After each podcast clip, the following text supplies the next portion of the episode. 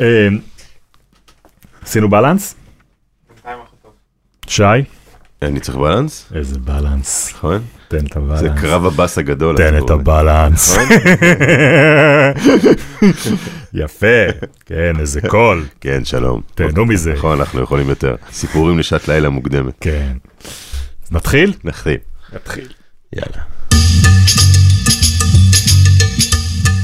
חומרי גלם פרק 39 והאורח שלנו שי גל מגיע לכאן בשיא הקטיף עם סרט חדש בנטפליקס ואחרי בכורה מדוברת של סרט נוסף בדוק אביב ועוד הופעה ברוקדים עם כוכבים.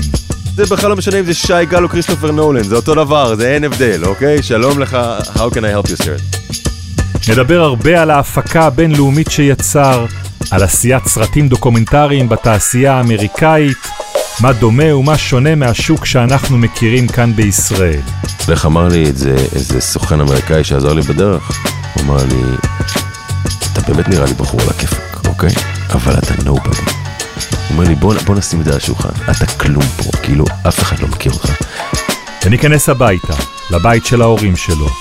ושם הגיע עם המצלמה שלו כדי לתעד את הפרידה שלהם זה מזו אחרי 55 שנה. אני יוצא משם עם מחנק. כי אני אומר, מצד אחד אני אומר כבמאי, וואי, יש פה סצנה נורא נורא חזקה ונוגעת ללב. מצד שני, אני אומר, אני מבין את הדבר הזה שקוראים לו בדידות באמת פעם ראשונה. שיחה עם עיתונאי ובמאי שקופץ בין ז'אנרים וסביבות עבודה, ומוצא בין כולם מחנה משותף אחד. אני פורש כי אני לא מסוגל להיות מעולה בזה. ואני לא רואה טעם שאני אשקיע הרבה זמן במשהו שאני לא אהיה מעולה בו. זה אידיוטי בעיניי. אני בן שני ואתם מאזינים לעוד פרק של הפודקאסט של טלי, חברת התמלוגים של יוצרות ויוצרי הקולנוע והטלוויזיה בישראל.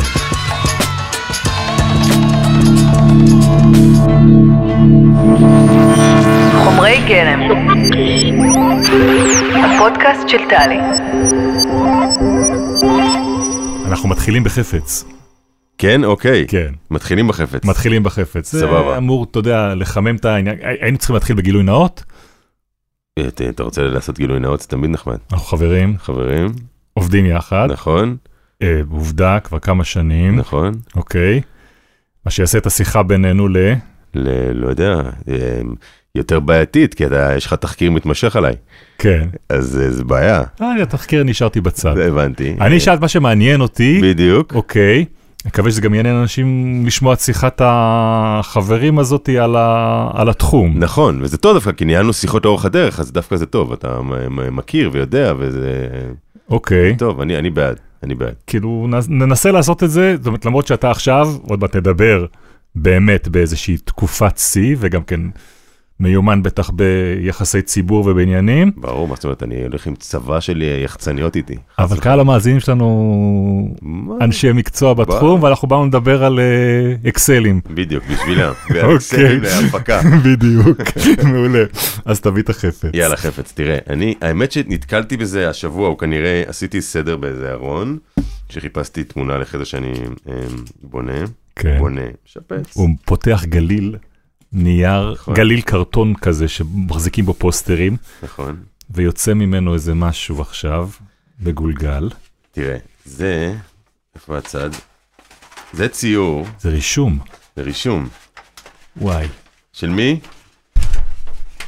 תראה לי שנייה. וואי. זה פורטרט עצמי, אוקיי? וואו. שצייר, שרשמתי או ציירתי, אני לא יודע מה המילה המדויקת, אה, רישום פחם. רישום פחם ב-2013 מטורף. באוניברסיטת מישיגן אה, בקורס ציור. אוניברסיטת מישיגן, נזכיר, היית שם באיזושהי... אה, אז זהו, הייתי, הייתי שם ב- באירוע שעוד נדבר עליו היום, כי ככל שאני מסתכל יותר על התקופה ההיא של בסך הכל חצי שנה בתוכנית לעיתונאים באוניברסיטת מישיגן, שהתקבלתי אליה אי שם בסוף 2012, היה משהו ברגע ההוא שממש שינה את חיי. והחלטתי להביא את הרישום הזה משתי סיבות. אחת, כי זה איזה מראה לתקופה, אוקיי? שעוד, אני מניח שבשיחה עוד תעלה ונדבר עליה. בן כמה אתה בציור? זה ש... יש פה שאלה, אה, מבחינת גילי הביולוגי אז, אני בן אה, 40, סליחה, בן 35, אוקיי? ציור תמיד מבגר אותנו בכמה שנים. ב- בדיוק, ויכול להיות שהציור בכלל מ- מ- הוא דומה לעצמי היום, אז אולי הוא כזה נבואי. בסדר? שזה אומר, ציירת את זה אז, אבל הכל יקרה היום. ואז יש בזה בכלל משהו מהסיפור, כי תכף נגיע ללמה ומה נולד שם. אבל אני אגיד לך משהו אחר שחשבתי על הציור הזה. כשהייתי באוניברסיטה במישיגן אז התקבלתי לתוכנית לעיתונאים, בתוכנית לעיתונאים איך זה עובד, אה, אה, אוניברסיטאות אמריקאיות גדולות, יש שלוש כאלה, הרווארד, מישיגן וסטנפורד, הן מזמינות כל שנה אה, קבוצה של 10-15 עיתונאים, משלמים לך על שכר לימוד, נותנים לך הכל. לוקחים את המשפחה, מביאים... לוקחים את המשפחה, מממנים לך הכל, הכל, הכל, תבוא, תלמד מה שאתה רוצה, ניתן לך גם מפגשים עם אנשים נורא מעניינים מהאוניברסיטה ומתחום התקשורת, ובסוף, בסוף, בסוף, בינינו, כל המטרה של האירוע הזה, אוקיי, כי- כי למה הם עושים את זה? יפה, יש בזה משהו מאוד אמריקאי, שאומר, יום אחד אתה תביא את האמי, אוקיי? ותגיד, I want to thank the University of Michigan, אוקיי? כאילו בסוף זה העניין. וגם כמובן להפגיש עיתונאים עם אנשים בתוך האוניברסיטה, זה תמיד טוב. באמת, אתה חושב שזה כל הסיפור? זה כמובן לא... תעלה את קרנה של האוניברסיטה זה- הזאת? אבל יש משהו שאתה תהפך לחלק מה-DNA של האוניברסיטה. אוקיי. וכאילו שזה ממישיגן, זה מסטנפורד. ובשביל אוקיי? זה הם מביאים מכל העולם את האנשים שהם יודעים שגם כן מעצבי דעת קהל שם, בדיוק, שהם והוא- כותבים, שמדברים. ולא טוב, ולא רע בכלל תמיד שיהיה לך עיתונאים שהם קשורים אליך, מחוברים אליך, ואתה יודע, בסוף מערכות חינוך אמריקאיות, אוניברסיטאות זה לגאסיז כאלה ענקיים, אוקיי? והנה אנחנו עושים את זה. וכן, יושבים פה בפודקאסט בישראל ומדברים באוניברסיטת נכון. מישיגן בכמה דקות. הצליח להם. הצליח להם. אם ידעו שייכנסו לפודקאסט כן, של שני וטלי, כן. היו הולכים על זה בענק. יש שם אחוות נהדרות, יש שם מעודדות בקבוצת הפוטבול. אנחנו- כן. היה מודדות בבית לידינו, אל תשאל. זה היה כמו סרט אה, קולג' זה היה כמו שאתה מדמיין כזה, בדיוק, רק יותר גרוע, הם היו יותר שיכורים. ורק עשית את זה כבר בגיל אמרת 35 35, עם ילדים. וזה, כן, כן, אוקיי, כן, אין ספק. אה, אה, אה, נכנסתי פעם, בעיתוי הנכון הגעת. נכנסתי פעם אחת לכיתה ובאה מישהי ולחצה לי את היד, אוקיי? ואז לא הבנתי למה היא לוחצת את היד, ואז התחיל השיעור, אז היא אמרה לי, אה, I thought you were the professor, אוקיי? כאילו, היא לא סתם, סתם הייתי זקן בין כולם. אבל, אבל, אבל הדיוקן אבל, ש- אבל העצמי הבאתי את הזה. הדיוקן העצמי הזה, כי תקשיב. נרשמתי אז לכל מיני קורסים באוניברסיטה, ואחד הקורסים היה um, ללכת ללמוד רישום. פעם ראשונה כאילו רציני. אני שנים, אתה יודע, וגם מצי... בשביל זה נסעת לארצות הברית. לא, עם גם זה. המשפחה בשביל ללמוד רישום, כמו שאתה יכול ללמוד בחוג בהרצליה. חלק מהעניין שם, שאומרים לך, תקשיב, באת לפה? יש משהו מדהים בשיחה פתיחה? אומרים כן. לך, אתה עיתונאי, התקבלת בגלל ההישגים העיתונאיים שלך, הכל בסדר. עכשיו אנחנו רוצים שתבחן הכל מחדש. שתצא מפה עוד חצי שנה ותגיד לנו, אתה עדיין רוצה לחזור לשם? מה אתה רוצה להיות שתהיה גדול? או שאתה אומר, אני בכלל עובר לביזנס סקול. כאילו ממש כזה, יש בזה משהו מדהים. אוקיי. ואומרים לך גם, בוא קח כל קורס שאתה רוצה באוניברסיטה. תעשיר את עצמך, תנקה את הראש, אתה... מדעי המחשב? הולך. משפטים הולך. יצאת מהלופ של העיתונות, קח רגע תנשום, אוקיי? זו תקופה מדהימה אגב, לכל עיתונאי. כמה שנים? אתה יודע, אני כולה הייתי חצי שנה, בסדר? אוקיי. באירוע הזה, אבל פתאום אתה יוצא מהרכבת, בטח יצאתי מהרכבת של החדשות, שהיא, אתה יודע, דוהרת פה בטח. ב-280 קמ"ש, לתוך הדבר הזה, לשלג המטורף שם. וקרו משם כל מיני דברים, אבל, אבל כשהוצאתי את הרישום הזה, נזכרתי שהלכתי לחוג רישום הזה. וכי תמיד כל, ה, כל החיים ציירתי קריקטורות וספרי מחזור וזה, אבל זה עצר שם. ואמרתי, יאללה, הנה, אני אלמד את זה פעם ראשונה. ובאמצע הקורס אמרתי למורה שאני פורש, אוקיי? אז היא אמרה לי, אבל למה אתה פורש? אתה, זה התקדמות נורא יפה. אמרתי לה, אני פורש כי אני לא מסוגל להיות מעולה בזה, אוקיי? ואני לא רואה טעם שאני אשקיע הרבה זמן במשהו שאני לא אהיה מעולה בו. וזה זה אידיוטי בעיניי. והיא אמרה לי, אבל מה זאת אומרת? זו גישה לא נכונה לחיים בכלל. כאילו, תהנה מהדבר עצמו, ואני אז לא הייתי מסוגל ליהנות מהדבר הזה. אני אמרתי... מלצייר. מלצייר. אם אני לא יכול להיות רמברנט, אוקיי? אין טעם. איך זה מקביל לעבודה שלך, זה, למקצוע? זה, זה מקביל לזה שאת השחרור הזה, מהעול הזה שסיפרתי לעצמי, לקח לי עוד עשר שנים עד שהשתחררתי ממנו. עד שיכולתי להגיד, אתה יודע, זה מתחבר לכל מיני דברים שקרו השנה, אמ, עד שיכולתי להגיד של, במקומות מסוימים נשארתי מאוד הפרפקציוניסט הזה שהולך ועושה את זה, ובמקומות אחרים, לפעמים הכי איזוטריים בחיים, כמו, אתה יודע, עוד בטח תגיע לאירוע הזה בשנה האחרונה של רוקדים כוכבים. הלכתי לרקוד בידיעה, אוקיי? שאין מה לעשות, אוהד נהרין לא צריך להרגיש מאוים. בסדר? ו- ו- אבל לא הייתי עושה את זה בחיים לפני עשר שנים, מתוך המחשבה שזה לא יכול להיות מספיק טוב. שאם אתה לא תעשה את לא זה- ה-quick step מספיק בדיוק, טוב, בדיוק. זה יהיה מביך. בדיוק, שזה יהיה- שזה יהיה מביך והאומה כולה תגיד, מה קרה לשי בצ'אצ'ה? זה היה מקסים. האמת שזה היה מקסים. אבל אני חשבתי על עוד משהו שראיתי את הדיוקן העצמי הזה. שזה הכי רחוק מעיתונות. במובן הזה שאתה מסתכל על עצמך, שאם אולי נדבר עוד מעט על החלק הזה בחיים שלך, שבו אתה אה, יוצר ובמאי של סרטים ואומן, לבין החלק שהתמקצעת בו לאורך כל השנים כעיתונאי. בעיתונאי, לפחות העיתונות שאני גדלתי עליה, ואני חושב שגם אתה גדלת עליה, להגיד אני, להתעסק בעצמי, זה מילה גסה, זה כמעט, אה, נכון. זה כמעט טאבול, שלא, לא- אנחנו, לא, אנחנו לא עוסקים בנו, אנחנו עוסקים החוצה, ו, והציור הזה הוא, הוא אתה. נכון, אז תראה, זה עוד טבוע בי הדבר הזה, עדיין.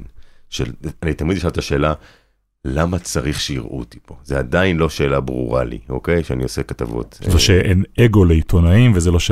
ברור, והקול שלך לא. מזוהה, וזה ש... ברור אוקיי. שיש אגו, אין שאלה בכלל, ברור שיש אגו, ואנחנו מונעים ממנו והכל, זה ברור, ומי שיגיד שלא הוא שקרן. אבל, אבל זה נכון שגדלנו בדיוק בדבר הזה, אמ, ואתה יודע, טוב, השנה אני בכלל, העיסוק העצמי במשפחה הוא, הוא נקודה, הוא חציית כל, כל הקווים. אבל אני חושב שזה גם חלק מהשינוי שאני עברתי כיוצר. זאת אומרת, דווקא אחרי שנים של עיתונות מאוד מאוד הארדקור, שהולכת, אה, אתה יודע, הולכת לבסיס, אז היום זה לא לעזוב אותה, בכלל לא לעזוב אותה, אבל, אה, אבל לאפשר לה להתרחב למקומות שפעם הם לא היו כל כך חשובים בעיניי, לצדדים האסתטיים שלה, לצדדים של הרגש. תשאל אותי היום, האם יש טעם ביצירה שלא מעוררת רגש? אני אומר לך שלא. ופעם היית אומר? ברור, אם הסיפור טוב, מה זה משנה? אוקיי. אז הגיבור יהיה לא משהו, אבל הסיפור מדהים. היום הדבר היחיד שלדעתי חשוב זה הרגש. כי? זה, כי, כי אם אתה יושב בבית ויש גיבור על המסך, אוקיי? שאתה מרגיש עליו משהו, אוהב אותו, שונא אותו, אמ, חומל עליו, אוקיי? אתה תהיה, אתה תהיה בפנים. טוב, זה ברור לי בסרט, אבל למה בעיתונות? כי גם בעיתונות, כי בסוף אותו דבר. אנחנו מחפשים גיבורים לסיפורים שלנו. מחפשים האנשה שלהם, אוקיי? ואם אנחנו לא יודעים לח... תראה, אני חושב ששנינו הלכנו לעולם מגזיני, כי בעולם מגזיני אתה קצת מראש מחפש את זה. אתה קצת מראש לא מסתפק בכותרת, אתה אומר, רגע, אני רוצה להביא משהו מהנפש האנושית של האדם. אז חיפשתי את זה תמיד, רק לא הבנתי שאני מחפש את זה, היום אני מבין שאני מחפש קודם כל את זה. אוקיי, אז רגע, אולי נציג אותך. כי... ו- ותעזור לי פה באיזשהו עניין ששנים מלווה אותי. טוב. מה אתה כותב בכרטיס הביקור שלך? אה, עכשיו אני אה, חדש, אני כי דווקא עכשיו זה התייצב אצלי, אני עכשיו כותב עיתונאי, אוקיי? ובמאי, ובאנגלית זה ג'ורנליסט ופילממייקר, כזה מילה... Journalist and filmmaker? פילממייקר, כן, אוקיי. נכון. ואם אני רוצה להגיש להם משהו, אני כותב award winning filmmaker, ואז זה יותר טוב. אמ, אבל, אבל, אבל היום אני עיתונאי ובמאי, ואתה יודע, קצת מרצה, אבל זה, זה מי שאני. כן. אמ, זה מי שאני, והעיתונאי נשאר שם. ואתה יודע מה, הוא גם נשאר ראשון. אוקיי. כי אני חושב ש, שעדיין ב, ב, ב, בתוך תוכי, זה בסוף הדרייב שלי. הם סותרים אחד את השני, עיתונאי ובמאי? לפעמים כן. במה?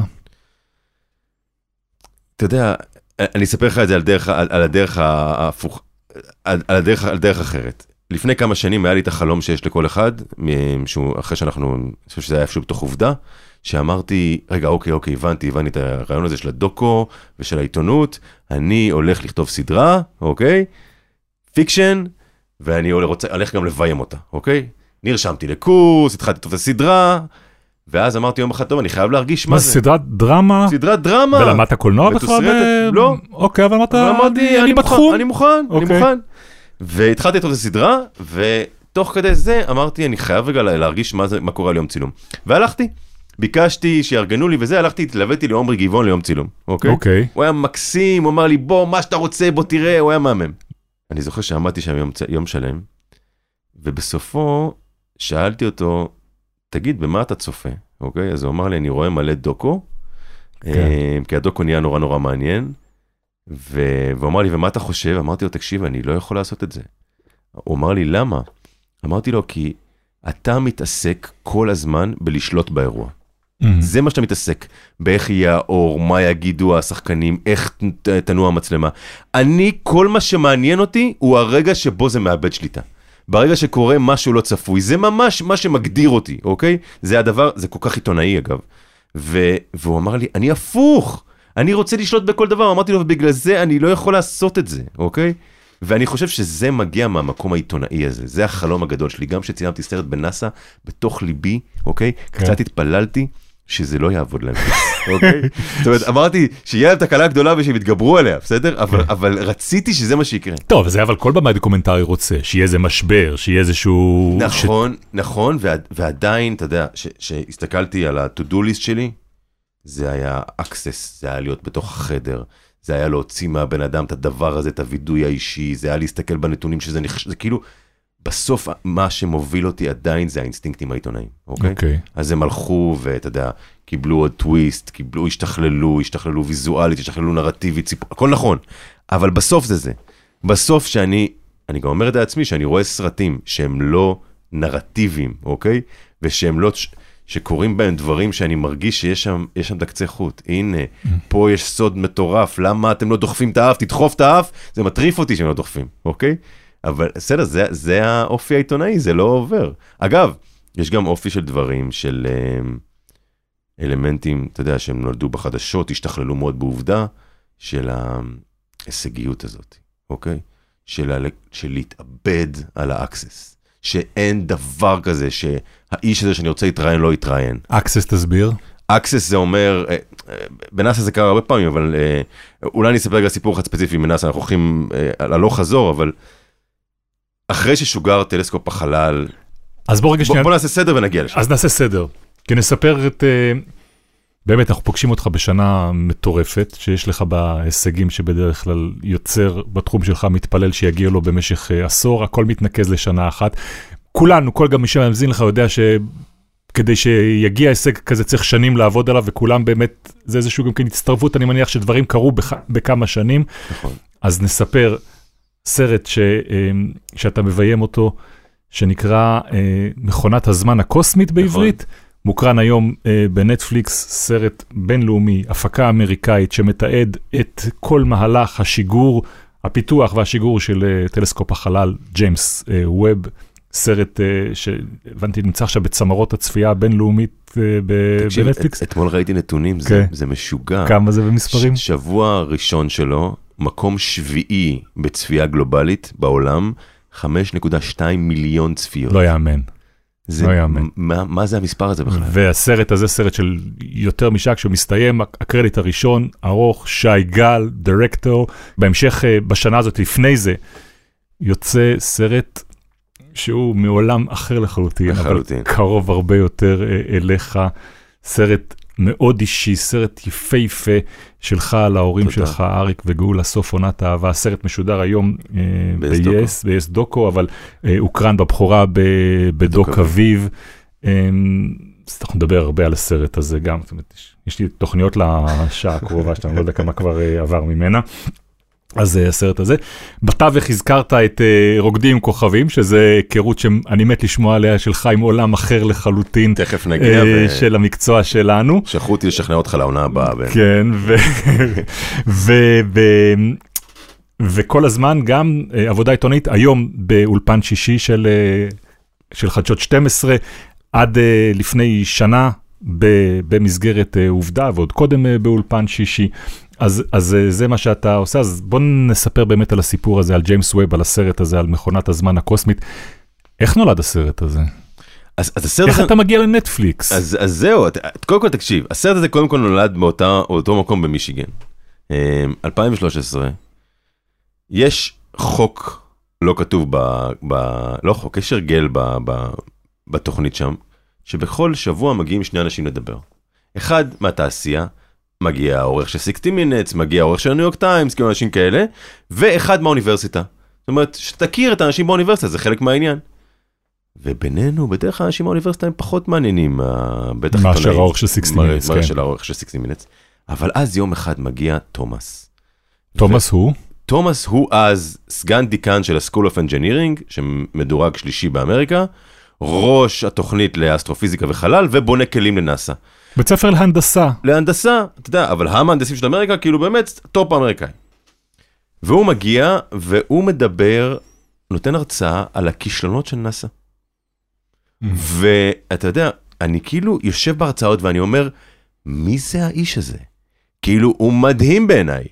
ואני כל כך מתפעם ומתפעל ממנו, וזה יש לי נטייה, אגב, אולי שייכת לנטייה עיתונאית, אולי בכלל מהתחום הרומנטי, שאם אני רואה מישהו שהוא מאוד שווה, אני מיד מחזר אחריו, אוקיי? ושנגמרת ההרצאה, אני אומר, אני חייב עם התומאס הזה להיות בקשר, חייב, חייב, חייב. איך אתה עושה את זה? אני אומר, מתחיל לדבר איתו שם וזה, ואז הוא אומר, תקשיב, אנחנו מדברים, מדברים, שואל אותו שאלות. מה, תופס אותו כזה בשמוזינג של כן, אחרי בשמוזינג? של אחרי, ואז הוא אומר לי, אני חייב ללכת, אוקיי? זה קצת לא נעים. אז אני אומר לו, ולאן אתה נוסע? אז הוא אומר לי, אני נוסע צפונה, אז אני אומר לו, מעולה, אני יכול לתפוס לך טרמפ, אוקיי? ככה, בן, תקשיב, ככה, ככה. כזה אין- אתה? כזה, כזה, כזה. מאיפה זה מגיע הדבר לא הזה? יודע, איפשהו בין עיתונות לביטחון עצמי מוגזם לנטיות רומנטיות. אין לי מושג, זה פשוט ככה. כן? אבל גם אני מזהה אותו, זה זה לא קורה הרבה, אבל אני מזהה משהו. מה זה, זה יכול להיות לא נעים דבר כזה. כן, אבל הייתי נחמד, לא עשיתי את זה ב... אוקיי, ומה תפס אותו לדעתך? אני עולה לאוטו, ואז הוא מסתכל, אנחנו תוך כדי שאנחנו נוסעים, הוא מסתכל על היד שלי והוא אומר לי, זה שעון ריצה, אוקיי? אני אומר לו, כן. הוא אומר לי, אז רגע, אז אתה רץ ואתה ישראלי? אז אני אומר לו, כן. אז הוא אומר לי, זה אומר שאתה קשוח? אני אומר לו, למה אתה שואל? אז הוא אומר, כי אני רץ פה פעם בשבוע בחוץ על השלג. זה מינוס 10, מינוס 15, ואני מחפש אנשים שירוצו איתי ואני לא מוצא. ואז אני אומר לו, ברור, אני ארוץ איתך, אוקיי? באיזה רגע של טמטום מוחלט, שקורה לי לפעמים בחיים. ואז הוא אומר לי, מעולה, קבענו יום ראשון, שמונה וחצי בבוקר, ניפגש. אני קם ביום ראשון, שבע וחצי בבוקר, מסתכל מהחלון, סופת שלגים, מינוס עשרים. אני אומר לנועה אשתי, מה אני אעשה? היא אומרת לי, תוותר, אני אמרתי לה, אין לי אימייל שלו, אין לי טלפון, יש לי רק כתובת. אז היא אומרת לי, אז אכלת אותה, שים את כל הבגדים החמים שיש לך בארון וסע לשם. אני נוסע לשם, הוא כבר מחכה לי בחוץ, אומר לי, ידעתי שאתה עשוי מהחומרים הנכונים, אוקיי? והתחלנו לרוץ. היינו רצים כל שבוע על השלג במישיגן, וכשאתה רץ עם מישהו כל שבוע, אתה נהיה חבר שלו. כן. ונהיינו חברים ממש טובים. ואז הוא בא לארץ פעמיים ברמה הזאתי. אמ, כדי לבקר אותך. כדי לבקר אותי, פעם אחת זה היה משולב עם הרצאה. והאיש הוא פעם אחת זה ראש החוג להנדסה במישיגן. בדיוק. סגן דיקן, ואתה יודע, זה, אבל, כשאנחנו מגיעים לישראל, אנחנו, אני מבין את בסיס החיבור, כי בסיס החיבור זה יום אחד אנחנו, אני אומר לו, אתה רוצה את הטור הרגיל פה, את הטור לעיתונאים? מהמם. אז הוא אומר לי, מה זאת אומרת? אני אומר הטור לעיתונאים הוא קשוח, הולכים למקומות יותר מעניינים. אז הוא אומר לי, ברור שאתה טור לעיתונאים. ואז אנחנו הולכים למאה שערים, אוקיי? ואני לוקח אותו ואומר לו, משפחה, 15 ילדים, כל, ה, כל החבילה, הכל. ואנחנו יוצאים משם, ואני רואה אותו עומד כמעט בדמעות, ואני אומר לו, מה קרה? והוא אומר לי, תקשיב, אתה לא מבין מה זה בשבילי להיות פה? אני גדלתי בבית, אבא שלי היה כומר אוונגליסטי, קהילה מאוד סגורה, 200 איש, אני נועדתי להיות המחליף שלו. ואני גדלתי על כל זה, ירושלים, זה, זה מה שגדלתי בבית, זה הכמיהה שלי, על פה זה. ואז הוא אומר לי, וזה פעם ראשונה שאני רואה בעולם מקום שיכול להיות שהוא יותר מופרע מהבית שגדלתי בו. אז אני מבין שזה הפצע המכונן של חייו. ואז יום אחד הוא מתקשר אליי ואומר לי, תגיד מזל טוב. אני אומר לו, מה קרה? הוא אומר לי, מוניתי להיות מספר 4 בנאסא. שזה אומר, שזה אומר האיש שאחראי על כל המשימות של נאסא, שהם אינן עם אסטרונאוטים. הנחיתה על מאדים, טלסקופ ג'יימס ווב, הכל הוא. מנהל עשרת אלפים איש, 8 מיליארד דולר תקציב שנתי, כאילו ממישיגן יורד ליוסטון. מטורף, לא ליוסטון, ל-DC, כי זה ה headquarters, אבל אוקיי. כאילו, אבל הכי מטורף. כן.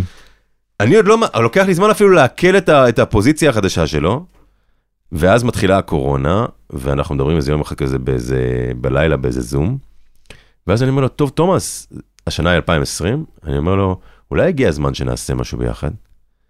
תגיד לי, זה היה תכלית החיזור של כל השנים האלה? לא, לא, זה היה, קודם כל נוצרה חברות אמיתית, עמוקה, אוקיי. משמעותית. כן, אבל בסוף, בכיתה כשזיהית את האיש הזה ואמרת, אני חייב להיות קרוב אליו, בתוך איזה אני לא יודע, סיבה אני, זה היה. אבל זה כי, כי זיהיתי שהוא יוצא דופן, זיהיתי אוקיי. שהוא מדהים, יש בו משהו בו, רצית אותו חבר, אתה אומר. ראיתי אותו חבר, יש משהו באיך שהוא מדבר, בכנות שלו, אוקיי. הוא אינטלקטואל אמיתי, ו- ויש בו, בו איזה מקום רגשי נורא נורא משמעותי. לא, זה מעניין אם זה- אם אם אתה מזהה מישהו, גילו פחות או יותר גילך, איך, איך, הוא עשר שנים מעליי, אוקיי. אוקיי? אה, מה אתה מזהה בו שכל כך את- אתה רוצה להיות אה, קרוב אליו? זה אינטרס? זה... זה לא, לא יכול לבוא באינטרס. אוקיי. זאת אומרת, זה עובד בסוף מעניין טהור, אוקיי?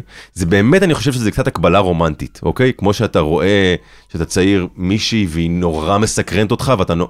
אז אותו דבר רק ב- בלי הרומנטיקה. זה קורה לנו לפעמים שאנחנו פוגשים בעבודה שלנו, שהיא עבודה של עיתונאים, שאנחנו פוגשים מישהו מתחום אחר, ואני אומר, עם האיש הזה הייתי רוצה להמשיך נכון, ולהיפגש. לגמרי. לראות אני- אותו, את הרופא המנתח הזה, או את הצייר הזה, או את מנהל בית הספר הזה בעוד נכון, מקום. אני גם לפעמים לוקח אותם לחיים, אוקיי? זה קורה לי מדי פעם, כאילו אנשים כאלה שאני מזהה שיש שם משהו מדהים, אוקיי? אגב, לפעמים נורא נורא שונים ממני, אבל אני מזהה משהו ואני הולך איתו, אני, ואתה זה, מציע להם חברות. ואני מציע להם חברות, ולא בפייסבוק. אוקיי. כאילו, ו- ו- ו- וזה ממש קרה איתו, זה נהיה חברות אמיתית. אגב, שהייתה אחרי זה בתוך התהליך סופר משמעותית. כי כשאתה נכנס לתהליך כזה, למקום סופר רגיש ברמת אמון מאוד מאוד גבוהה, האירוע שונה לגמרי. ברור, אז רגע, תספר קודם כל איך זה קורה. אתה בקורונה אתה אומר, אז אני בקורונה. מדבר איתו אולי שנעשה משהו, ואז אחרי השיחה הוא אומר לי תן לי לחשוב על זה, ואז אני, אתה יודע, אני שומר את זה, אני שומר את זה עד היום, כי זה אה, באמת כל כך כל כך מוצלח. אה, הוא שולח לי אה, הודעה, משהו כמו עשר דקות אחרי השיחה, הוא גם בן אדם שאתה יודע, חושב מהר. אז אה, שמרתי את, הוואטסאפ, זה הולך בוואטסאפ. הוא אומר לי, The project could focus on James Webb Space Telescope. זה ההודעות אחד לאחד. ואז הוא כותב ככה, It's a 20-year disaster project, אוקיי? מנהל הפרויקט, האיש שמוביל את השיגור, כותב עליו במילה הראשונה disaster project, gonna be launched in October 21st, נדחה אגב, biggest mission ever, most complex mission ever, most expensive mission ever, אוקיי? But it is nowhere clear that it will work well, ואז הוא כותב את הפאנץ', maybe the story about how I got fired or one of the biggest triumphs in science history ever. זהו, זה הפיץ' של נטפליקס, זה הפיץ', ככה, כמו שזה. אומר לך בן אדם בשש הודעות של וואטסאפ, זה הפרויקט הכי מדהים, הכי מסובך, קטסטרופלי, יכול להיות הסיפור על איך איבדתי את העבודה שלי, או ההצלח- אחת ההצלחות המדעיות הכי גדולות בעולם. תודה, זהו. מדובר על שיגור של טלסקופ לחלל, מדובר על שיגור של טלסקופ שפותח 25 שנה, אחד הפיתוחים הכי ארוכים של נאס"א, הכי שאפתניים, שמשוגר בשביל לראות את הפרק החסר בהיסטוריה האנושית. כאילו הוא צופה אל העבר דרך קרני האור שכאילו... הוא יודע, המכשיר הראשון שהאדם פיתח, שיודע לקלוט את האור החלש והעמום, שנע בחלל 13 וחצי מיליארד שנה, מהרגע אחרי המפץ הגדול. כלומר, אם הצלחת לקלוט את התמונה הזאתי, אתה רואה תמונה מלפני 14 וחצי מיליארד שנה. איך, אתה- איך הכוכב 13 שלנו נראה? אתה רואה את ה- אתה רואה את אתה רואה את את. האבק שממנו אנחנו... אתה רואה את הלידה של היקום. אוקיי. הפרק, יש לנו, אנחנו היום יודעים איך היקום נראה, חסר לנו הפרק הראשון. אנחנו לא יודעים איך הוא התחיל. טוב, נורא חשוב שאתה מסביר את זה, כי בעצם כל הסרט הזה וכל התמונות שהג'יימס ווב יפיק, ואפשר היום לראות אותם, זה מין איזה כתם רורשך כזה, נכון? שאתה מסתכל עליו, נכון. אתה צריך לטעון אותו במשמעות כדי, כדי להתרגש ממנו כמו שאתה מתרגש, כי אתה רואה את הניצוציות האלה, את האבקים האלה, נכון. חלק מהם מאוד מאוד יפים אסתטיים, אבל אתה לא, לא באמת רואה שם התפרצות של נכון, הרגש. נכון, נכון. טוב, זה בכלל כל הבעיה עם מדע, שהוא כן. בסוף, בסוף במקומות האלה. אבל מצד שני, רגע, אני נכנס לפרויקט הזה, אני אומר לך את האמת, לא בשביל התמונות. אוקיי, אני נכנס כי אני מבין דבר מאוד פשוט. יש פה גיבור ח- ויש יש- סיפור. יש פה חבורה של אנשים, כן. תומאס אחד מהם, מייק מנזל זה האיש, המהנדס הראשי שפיתח את זה, שהולכים לשגר לחלל טלסקופ, שבגלל שהוא כל כך גדול, אין אף טיל שיכול לסחוב אותו, אז צריך לקפל אותו, כמו אוריגמי, ואז לפתוח אותו בחלל בשלט רחוק, כמו להרכיב שולחן של איקאה בשלט רחוק, אוקיי? מהמם. רק מיליון וחצי קילומטר מפה. ואני מבין עוד משהו. אם במשימה במאדים היו 70, 80 נקודות כשל, זאת אומרת נקודה שאם אחת מהן לא עובד, לא נפתח איזשהו מנוע, אוקיי? המשימה הלכה, פה יש 433. ולכן אתה אומר, אני, מה שמעניין אותי זה איך בן אדם מוכן לקחת על הגב שלו את הסיכון הזה. הרי היו מנהלים לפני תומאס. אף אחד מהם לא נתן אור ירוק, אוקיי? והוא לא נתן אור ירוק בין השאר, והיה לי שיחות מאוד מאוד ארוכות עם תומאס על זה, כי תומאס אמר, תראה, זה לא סיפור טכנולוגי. הטכנולוגיה שם היא כמובן נורא חשובה. בסוף זה סיפור על בני אדם, ועל האנשים האלה שמוכנים לקחת על עצמם את המסע ההיסטורי הזה, שאין לו שום הנדבוק, כי אף אחד לא עשה את זה אף פעם, ויכול להיות שהם יתרסקו איתו.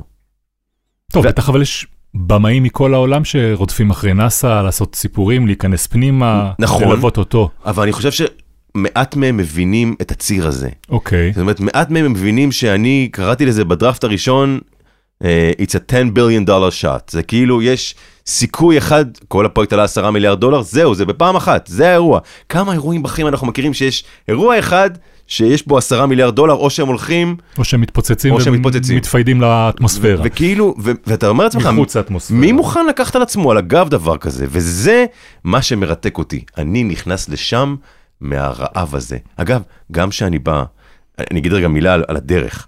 הרי כשאני מבין שזה סיפור כזה, אני עוד הולך אינסטינקטיבית לאן? פה לארץ, יש דוקו וכולי, ואז, אוקיי. כן, ואז, ואז, ואז גיא לביא מיס דוקו, ש, אה, שאנחנו מאוד אוהבים ומכירים המון שנים, הוא אומר לי, תקשיב שי, מה אתה רוצה ממני? זה לא לפה, זה כאילו, זה סיפור ענק, אוקיי? הוא כאילו, אתה יודע, הוא מדליק לי את האור, מה אומר לך? והוא אומר לי, לך, לך תחפש שותף אמריקאי, זה, זה סרט לעולם, אוקיי? הרי אין אפילו ישראלי מעורב בפרויקט, תמיד שואלים, נכון, בהפקות כן. פה, האם יש ישראלי? הצד, אוקיי? המדענית הישראלית נכון, שהיא בדיוק. חלק מפרויקט ב- החלל האמריקאי אני. זוכר שתוך כדי שצילמתי שם היה איזה אה, רעיון עם המדען הישראלי שעובד על ווב, ואני שואל את תומאס, אתה מכיר אותו? הוא אומר לי, יש פה עשרת אלפים איש שעובדים על הפרויקט. כאילו, אז אז אני לא אומר זה חלילה לזלזל, אבל אתה- אתה אתה באמת מבין את ה- את הדבר הזה. ואז אני מתחיל לחשוב, אוקיי, איך מה- מה- איך הולכים מפה? מה אוקיי. מה עושים הלאה? ומה היתרון היחסי שלך כשאתה בא להציע לסטרימר אמריקאי ענק אבל- סרט? אבל בן, בדיוק, בנקודה הזאת היה לי ברור, יש לי יתרון יחסי מאוד גדול. אני יכול דרכו, דרך תומאס, להביא את ה access. לך יש את ה access. להביא את הנגישות לחדרים הבאמת חשובים, אלה שאנחנו רוצים באמת להיות בהם. זאת אומרת, זה לא סתם ללוות את הפרויקט במסע הרעיונות של נאסא, אלא אני יכול להבטיח שאנחנו נהיה בפנים. אוקיי. ו- ויש לי שם דבר טוב, אני גם אני מייצר קשר עם נאסא, ונאסא אומרים דבר נורא פשוט. אנחנו בעד, תביא גוף שידור. תביא גוף שידור, כנס. זה מה שהם אומרים. כזה פשוט לא באים ואומרים תביא הוכחת מסוגלות, תביא לא, כסף, תביא זה. ההוכחת מסוגלות זה הגוף שידור, אוקיי? אם- שאם אתה שי גל מישראל, שי גל מישראל הבאת גוף שידור אמריקאי כמו שצריך, קדימה בוא תכנס. אוקיי. זה מה שהם אומרים, אוקיי? זה כל כך פשוט, כי נראה לי אצל האמריקאים זה בטח גם כן יש- חוזים, זה בטח הכל מסויג ודיסקליימרים וזה. כמה שהכל מסודר, יש משהו באתוס האמריקאי שאומר אנחנו civil servants, ואנחנו, ואנחנו פתוחים לציבור, ואתה תביא את זה ותיכנס. פשוט. אתה לא צריך להכיר את העוזר של הדובר והעוזר של השר, אוקיי? לא צריך. אוקיי. ובזה יש משהו מאוד מאוד יפה. גם, אתה יודע, זו מערכת מאוד מאוד... ואין מרוץ באותו הזמן גם של 60 מיניץ על הסיפור הזה, יש. גם של, אוקיי. יש, יש עוד הרבה גופים שעובדים ורצים, ויש מי שמצלם סרט תוך כדי, אבל אני כבר מבין ברגע הזה שאנחנו יכולים להביא משהו אחר. זאת אומרת, אתה לא דורש מהם בלעדיות. לא, אי אפשר לדרוש בלעדיות. אבל אני יודע שיש לי בלעדיות שתבוא מהגיבורים שלי. זאת אומרת שתומאס, ילך רק איתך. אני יכול לנעול אותו שיהיה איתי, אוקיי? אמ, ואני יודע ש... ואני יודע עוד משהו, אני יודע שבסוף, אגב, זה, זה הוכח כנכון, הקשר הזה והכניסה עם גוף כמו נטפליקס תצליח לייצר בלעדיות גם לדברים אחרים. טוב, זה לא שונה מלעשות סרט דוקומנטרי בארץ. עכשיו תסביר לנו איך הגעת לנטפליקס. יפה. ואז אני אומר, אני אעשה מיפוי כן. של מי יכול לחבר אותי ל... ל... ככה אתה ניגש למשימה הזאת? אני ניגש למשימה ככה. מי יחבר? מי יכול לחבר אותי לחברת הפקה אמריקאית שאיתה אני יכול לצעוד, אוקיי? אוקיי. ממש ככה. ואני מתחיל לחפש, אתה יודע, קודם כל דרך הקשרים שהיה לי דרך האמריקאים, אוקיי? לא הגעתי רחוק שמה. אה, יש איזה מפיק שאומר, כל מפיק קטן שעצרתי לו בדרך אמר לי בוא אני אפיק לך את זה, אוקיי? ואמרתי לא, אז יש לי, יש לי, בסוף יש לי מה לבוא לשולחן. אה, רון לשם נורא עזר לי, חיבר אותי לפה ולשם. אה, ואז אני מגיע לדניאל סיוון, דניאל סיוון אומר לי, יש לי את החברה בשבילך בארצות הברית. אוקיי? הם כולם אנשים שאתה מכיר אותם, שאתה פונה אליהם לצורך העניין? לרון כתבתי מייל, אוקיי. סיפרתי לו, אני שי, אולי שמעת וזה על הפרויקט, והוא היה מקסים ועזר לי. ודניאל סיוון, אני מכיר אותו קצת, מכיר אותו, אבל בלב שלם התגייסו לעזור בכלל בלי להרהר, אוקיי? וגם שמעו על הפרויקט, התלהבו נורא ואמרו, יאללה, יאללה, בוא, בוא, בוא נעזור. והם עושים את החיבור, ודניאל עושה לי חיבור לחברת הפקה אמריקאית שנקראת Story Syndicate. דן קוגן, ליז גרבוז, אה, לא יודע מה, היא בטח היום ב top 10 חברות הפקה אמריקאיות, הפיקו את איקרוס שזכה באוסקר, ועד הרי ומייגן, כאילו זה חברה, חברה. אמ, אגב, זה סתם מעניין להגיד, אתה יודע, יש הרבה מאוד דברים שלמדתי בדרך, כל ענקי הסטרימינג האמריקאים בסוף רוצים לעבוד עם חברת הפקה שהם מכירים. זה ה... אמ, בעצם זה הביטוח שלהם. הסיכוי שלנו למכור ישירות סרט לנטפליקס, לדעתי הוא הרבה יותר נמוך. מה זאת אומרת? בסוף, מגיע ישראלי עם איזשהו מגיע סיפור ענק. ישראלי עם רעיון נהדר, אוקיי? כן. אבל בסוף שי גל הוא nobody באמריקה. מי אתה בכלל? אה, עשית, מה זה עובדה? מה, איך זה עובדה? לא, כאילו מה, לא, זה לא, כל ה, כאילו כל הלגאסי שיש לנו פה הוא לא קיים בכלל. הוא, איך אמר לי אחד, אמר לי אחד ה... אבל אם יש לך סיפור ויש לך access זה לא מספיק? אם גם- יש לך רעיון עם איזשהו, לא יודע, רוצח סדרתי שמעניין אותם, או דמות מההיסטוריה, או גנרל ש... זה מאוד נחמד, אבל איך אמר לי את זה איזה סוכן אמריקאי שעזר לי בדרך? הוא אמר לי, אתה באמת נראה לי בחור על הכיפאק, אוקיי? אבל אתה נובדי. הוא אומר לי, בוא, בוא נשים את זה על השולחן, אתה כלום פה, כאילו, אף אחד לא מכיר אותך. אחרי הסרט הזה, אתה תהיה רשום ב-IMDb עם סרט אמריקאי, אפשר להתחיל לדבר איתך. אוקיי. כאילו, זה מה שהוא, הוא אומר לי את זה, אתה יודע, בצורה אמריקאית קרה כזאת, יפה לפנים. ו...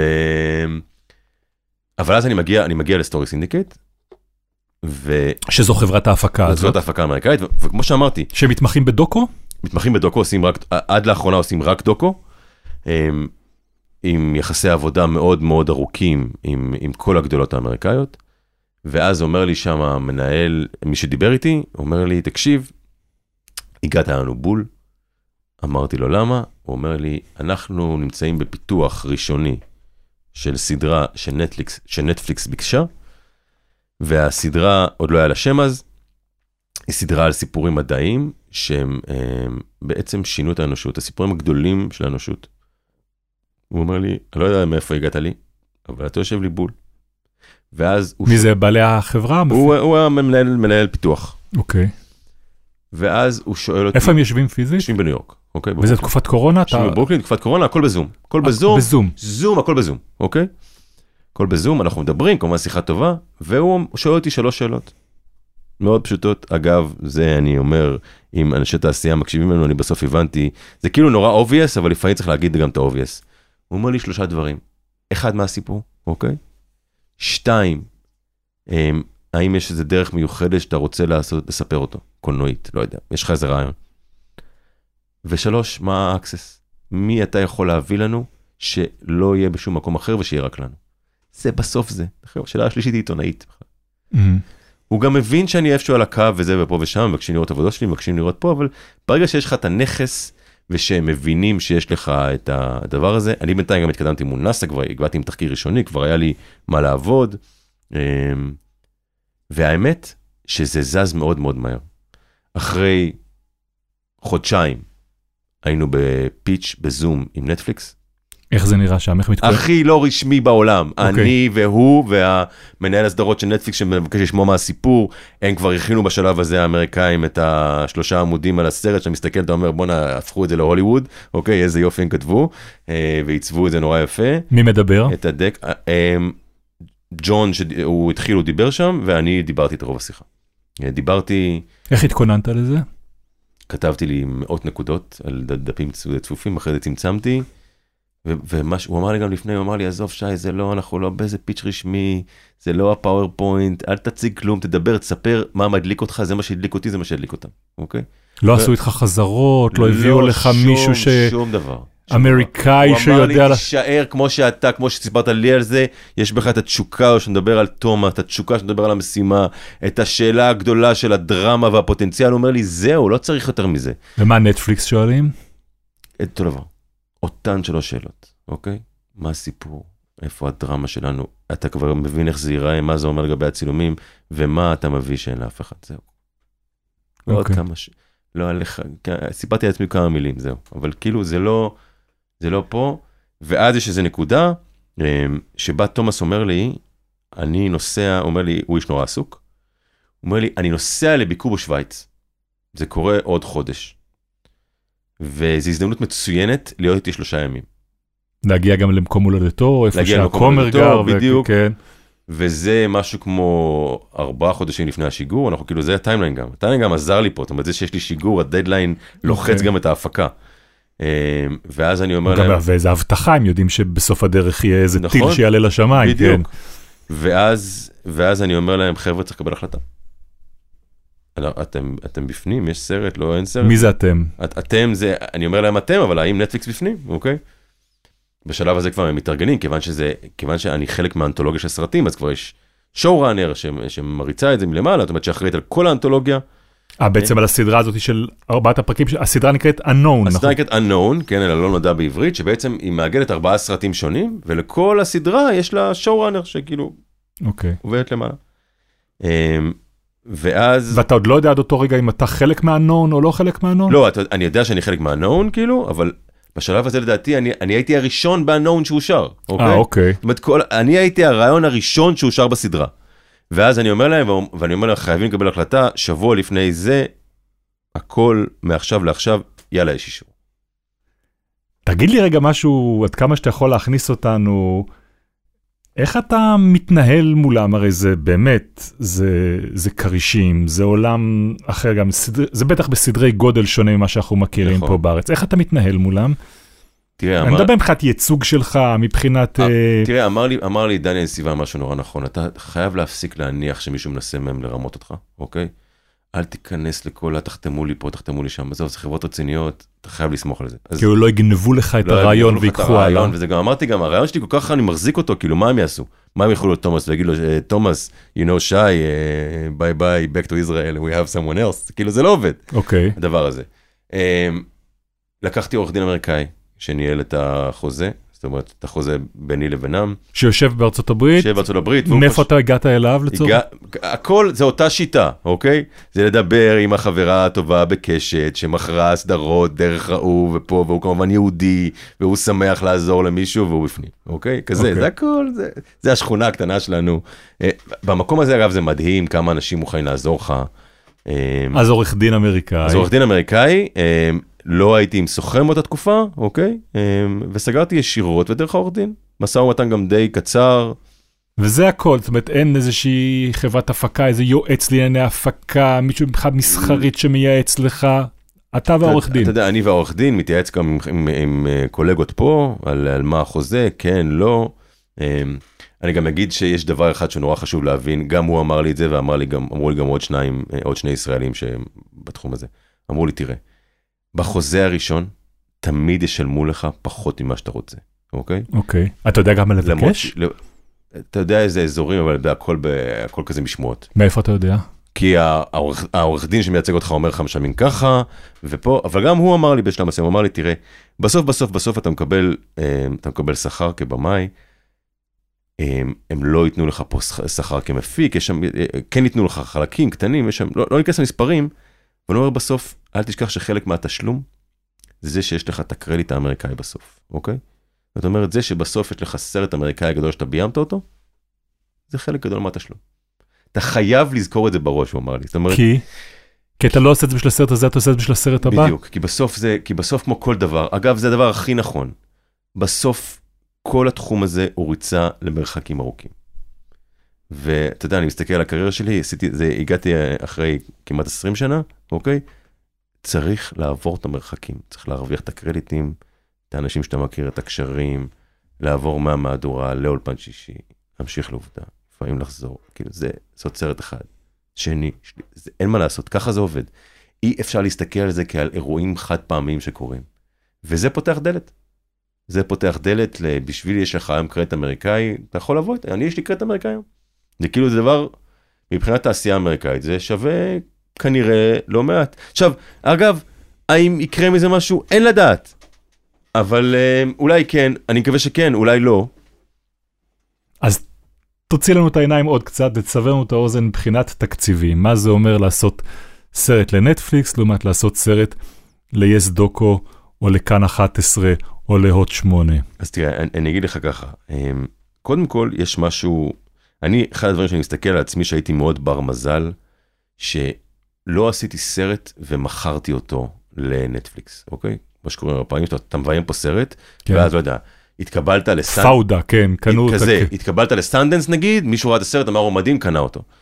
אחד הדברים שבאמת אני מסתכל עליהם שהיו מתנה מאוד גדולה, זה לעשות את הסרט בתוך in-house הפקה אמריקאית. מראש אתה נכנס לפרויקט בתקציבים אמריקאים. אני הישראלי היחיד שם, אוקיי? ההפקה היא אמריקאית לחלוטין. כלומר, אתה, אתה עובד עם אמריקאים לגמרי, אין שם, אין, אין לך שום, באמת, יש, זה גם לפעמים מורכב מאוד, כי יש בזה גם בדידות גדולה, אבל גם אתה מבין איך התעשייה עוב- עובדת.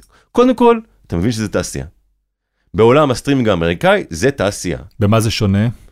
זה שונה בתפיסה הכללית שאומרת, חבר'ה, אנחנו, יש, אה, קודם כל יש דדליינים נורא נורא נורא ברורים. בואו נדבר אפילו בעולם של עריכה, אוקיי? טוב, אבל גם אנחנו חיים עם דדליינים, אנחנו יודעים מתי השידור, יודעים שיש דוק אביב, יודעים שיש אה, אה, מועד עלייה לאוויר, יודעים שיש יום שידור או שעה. בן, אני אתן לך דוגמה בעריכה, כן. אוקיי? אומרים לך מראש, יש לך 90 משמרות לעריכה. סתם אני אוקיי, אומר, נדמה לי 90. פה היו 104, אוקיי? 104, נדמה לי, משהו. כבר נהדר, כן. כבר כפול, ואז אומרים לך, אה, אחרי משמרת 27, של, לסרט של שעה, שעה, 65 דקות.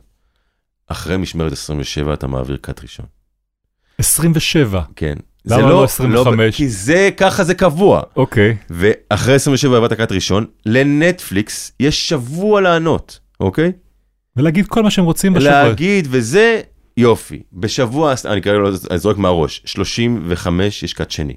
בשבוע זה יש קאט שלישי, יש קאט רביעי, קאט חמישי. ככה זה עובד. זה סופר מסודר. זה לא אומר שלא יכול להיות סטייה קטנה אם קורה רגע, משהו. שנייה, בסדר, שבוע 27 זה אומר שגם כן אתה צריך להגיש 50 דקות בשבוע 27? לא, אתה צריך אוקיי. להגיש חלק ראשון, כתוב, הכל מאוד מאוד מסודר. אוקיי, הכל מאוד מסודר, מה אתה מקבל, מתי אתה מגיב, מתי הם מגיבים, מאוד מאוד מאוד מסודר. גם בחברת הפקה אמריקאית זה דבר שיודע לעבוד, אה, אתה יודע, בסוף זה מכונות כאלה גדולות. אבל הם מכירים, הם יודעים איך זה עובד, הם היו שם. סרט כזה מתוקצב, אתה יודע, בכמעט 25 ימי צילום, תשווה את זה ל- ל- לישראל זה המון, כמה? 25, 25 ימי צילום? כן, תסבר את האוזן כמה זה לעומת סרט ישראלי רגיל? לא יודע. פי כמה? עשרה, בסדר, במקרה הטוב, אם גירדת. אם גירת זה עשרה ימי גירדת צילום. זה עשרה. Um, התקציב, תראה, אני לא אכנס למספרים, אבל אני אגיד לך ש... הס- הסרט, ב... הסרט שביימתי לנטפליקס, התקציב שלו גדול פי עשרה מסוף עונת אהבה, אוקיי? משהו כזה. אוקיי. הסרט, תקציב פי עשרה. פי עשרה. אני אסבר את האוזן, כי אנחנו יודעים שסרט דוקומנטרי ישראלי, התקציב לפחות שגוף שידור מעביר לו באזור ה-300 עד 400 אלף שקל, משהו נכון. כזה, נכון? התמזל מזלך, יש לך גם קרן שתוסיף לדבר הזה עוד איזה, נגיד 200, 250 אלף שקל? לא, הלכת רחוק, אבל, אבל, אבל תראה, סרטים גדולים אמריקאים נעים, זה, גם כאן יש שם טווח נורא נורא גדול, בסדר? אבל סרטים אמריקאים בגדול, התקציבים שלהם נעים בין 800 ל-2 מיליון, אוקיי? זה האזורים, 800 אלף דולר ל-2 מיליון דולר. כן. ואם אתה מישהו ואתה במאי גדול וזה, זה גם מגיע ליותר, כמובן. ותקציבך, כ- ועלות שכרך כבמאי נגזר מאחוז לא, לא, אין אחוזים? אין אחוזים. שכר אין הבמאי אחוזים. הוא משא ומתן, תלוי מה ההפקה, תלוי מה תפקיד הבמאי, יש, יש מיליון דברים, זה כאילו אוקיי. מאוד, מאוד מסובך, אין, אין בזה, בזה אין חוקיות. אמ, אבל דבר אחד אין. לא מדברים אחר כך על למכור את זה לנטפליקס, כי כבר מכרת את זה מלכתחילה. זהו, וגם עוד דבר חשוב שצריך לדעת על, על, על מכירה לנטפליקס, מכרת לנטפליקס, האירוע נגמר. אין אחרי זה אה, מכירה שנייה, אין עוד יבשות, אין בגלל הם ש- רוצים את אין- כל העולם, אין הכל שלהם. שצפית, כן. תקבל, אין, זה ככה זה עובד, זה השיטה. אגב, הם נותנים לך קמפנסיישן על זה. זאת אומרת, הם נותנים לך מראש, חלק מהתשלום הוא על זה שאנחנו לוקחים לך את הדבר הזה. אוקיי. כמה יש להם say? יש להם. מהותי. בסוף אתה עושה סרט. זאת שהוא- אומרת, אם אתה אחרי 27 משמרות רוצה לפתח סיפור שמספר את סיפור ילדותו של תומאס בעיירה הזאת בשוויץ, ואבא שלו וכל זה וזה, והם. אם זה ישרת להם את ה- מה שהם רוצים, פה, אני אתן לך דוגמה לס- לסדרה הספציפית הזאת. לנטפליקס כאן, ואגב, אני אומר את זה באיזשהו מקום, אפילו בהערכה מאוד מאוד גדולה אליהם. Mm. הם באו ואמרו, אנחנו רוצים לעשות סדרה של סרטי מדע בלי להתנצל. בלי, בלי, ל- יאללה, בוא נחליק את המדע. בוא נדבר על שתי מילים שם על הזה, מה קורה שם עם המראה, ונ, ונלך רק לאישי ולאנושי, אוקיי? הם אמרו, אנחנו רוצים סרטי מדע, שאנחנו אשכרה רוצים להיכנס למדע. ואתה יודע, עכשיו, אני לא, העולם שלי לא סרטי מדע. לא גדלתי בנשיונל ג'אוגרפיק ודיסקאברי.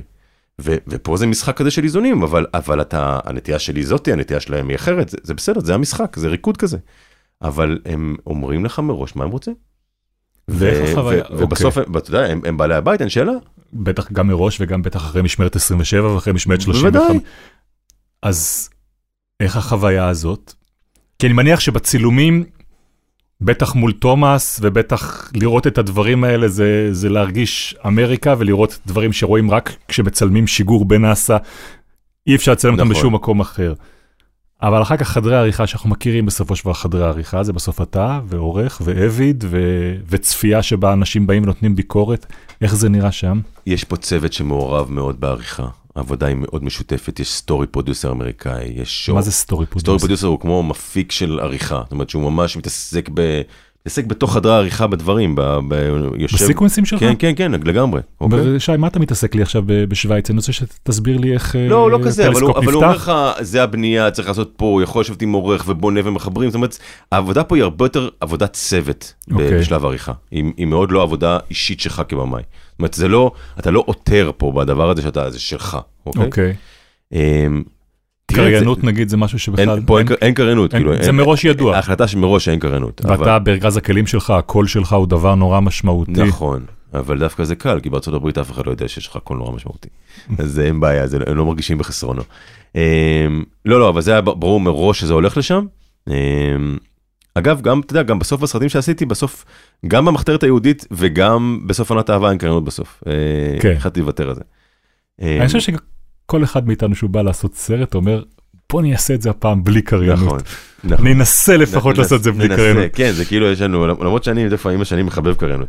אה, גם בסרטים, יש משהו שהוא הופך את זה למשהו נורא קומוניקטיבי. אה, אז אתה יודע, תהליך הערי- העריכה הוא הוא תהליך משותף, וגם צריך להבין את זה, ככה זה עובד, זה השיטה האמריקאית, היא עובדת ככה, אוקיי? אוקיי. ו... כמה זה נעים?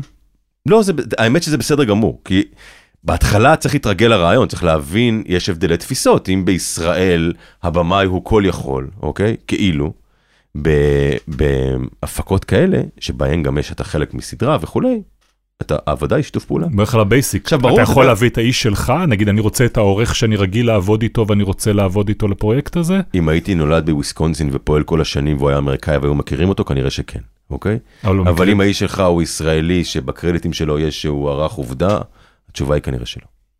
לא- אין מה לעשות, הקרדיטים נורא חשובים, כל בעל מקצוע מקבל אישור מזה. אתה יודע, הצלחתי להביא למשל אה, אה, את דניאל קדם, צלם. הצלם, שצילם איתי גם בשוויץ וגם בשיגור, אוקיי?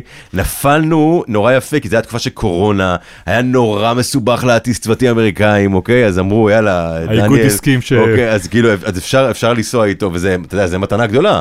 לבמאי, לצלם עם צלם שהוא מכיר. מצד שני, צילמתי סצנות אחרות עם צלם אמריקאי שצילם סרט למירמקס ב-20 מיליון דולר, אוקיי? ואיך הוא מסתכל עליך בתחילת יום הצילומים? מה זאת אומרת? הוא בא לתת עבודה, אתה הבמאי, ומבחינתו זה לא משנה אם עם זה כבוד כריסטו... אליך כבמאי? זה בכלל לא משנה אם כן. זה שי גל או כריסטופר נולן, זה אותו כן. דבר, זה אין הבדל, אוקיי? אוקיי. שלום לך, how can I help you sir? זה כאילו, לא, זה מאוד... באמת? ואז- אתה אומר לו, תפסיק לקרוא לי סר, בוא תעיף את הדבר הזה. ככה הוא אומר לך? כן, כן, כן, אני אומר לו, תעיף, תעיף את האירוע הזה, לא, זה לא מעניין אותי כאילו, ואחרי יום אתה כבר בשכונה והכל נחמד. כן. בסדר? זה כאילו, זה מאוד מאוד... והצילום, זאת אומרת, זאת שפה בינלאומית כאילו כמו שהיית הולך עכשיו, אני יודע מה, לנגן עם, אה, עם מישהו שמנגן בחוץ לארץ, או שזה אחרת לחלוטין? למדת את הז'רגון, אוקיי? יש איזה אוקיי. ז'רגון שצריך ללמוד. מה למשל? בסדר? אה, אה, שאתה- שאני אומר לצלם ישראלי תסגור, אז הוא מבין ישר שצריך זה, אז בארה"ב זה in, אוקיי? והייתי אומר לו בהתחלה, close the frame, אז הוא לא מבין מה אתה אומר, אוקיי? כאילו, כל מיני קטנות, זה קטנות כאלה שצריך ללמוד, אוקיי? אתה רץ, אתה רץ, אתה רץ. כל- כל מיני- כל מיני כאלה קטנות של שפה שצריך ללמוד. אה, נגיד, אתה יודע, אצלנו יש handheld, זה משהו שהם נורא אוהבים להגיד, כאילו, שאתה יודע, זה כתף כאילו. זה כאילו, כן, כל מיני, אתה יודע, אמירות כאלה שאתה מתרגל אליהן ואתה מבין אוקיי, מה אבל אם אתה אומרים. רוצה להגיד לצלם כזה, תקשיב, אני רוצה שכל הסרט הזה יהיה מחצובה.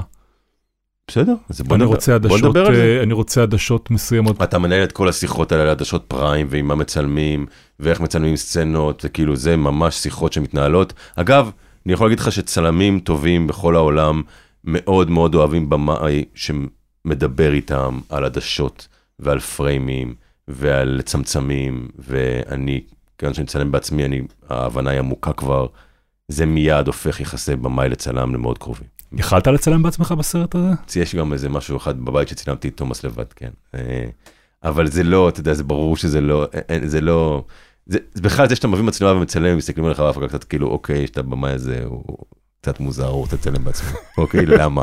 אה, אבל אה, אה, זה לא המצב. אני חושב שאם הייתי מביים, אגב, דוקו אמריקאי שהוא היה נורא, אתה יודע, on site, פשע בפילדלפיה, אז יכול להיות שהם, אתה יודע, היו רוצים את זה יותר, אבל כן. פה הם לא, לא צריך, גם מאוד רצו משהו מאוד מוקפד, אה, מאוד כאלה. זה, זה מאוד הסרט הזה, הפריים הסופר מוקפדים, הגדולים והיפים. אתה רואה את עצמך חוזר על החוויה הזאת של סרט אמריקאי? בטח, ובפעם השנייה אני הרבה יותר חכם. ואני אדע להגיד, ואני אדע, אתה יודע, מה אני רוצה ומה אני לא רוצה, זה ככל, העצה הכי טובה שלי לכל מי שנכנס לסרט כזה, אה, ואני מאחל שיהיו מלא מלא ישראלים שיעשו את זה, זה אה, תדברו עם אנשים שעשו את זה.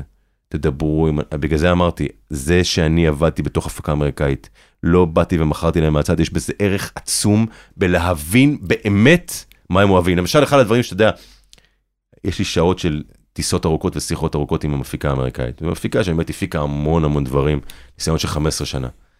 ואז היא אמרה לי, אמרה לי משהו אחד שאני, אה, אתה יודע, בטח יעניין אנשים בתעשייה, היא אמרה לי, אתה יודע מה המקצוע הכי מבוקש היום בארה"ב בעולם של הפקות שלנו של סטרימינג?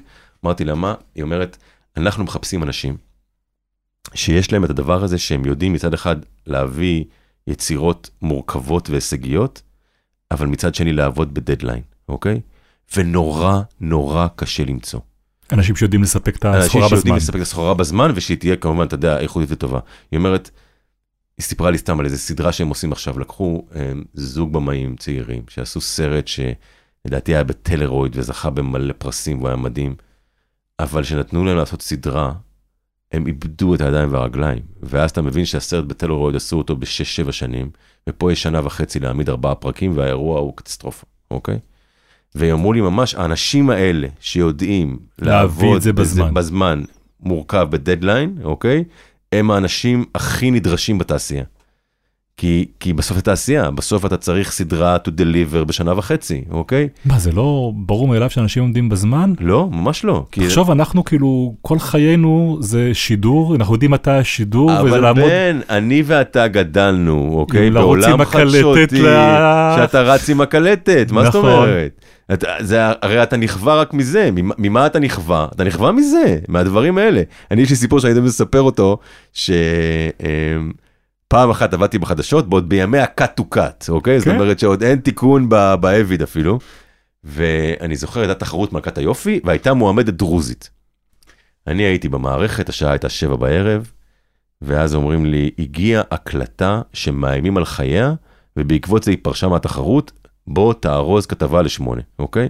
למהדורה. ואני אומר להם, יש, יש עם מה לעבוד? אמרו לי, כן, לוקאץ' צילם אה, מאחורי הקלעים של תחרות מלכת היופי, תשתמש בחומרי גלם שלו, הוא ישתמש בזה כתבה גדולה בשבת. אני אומר, מצוין.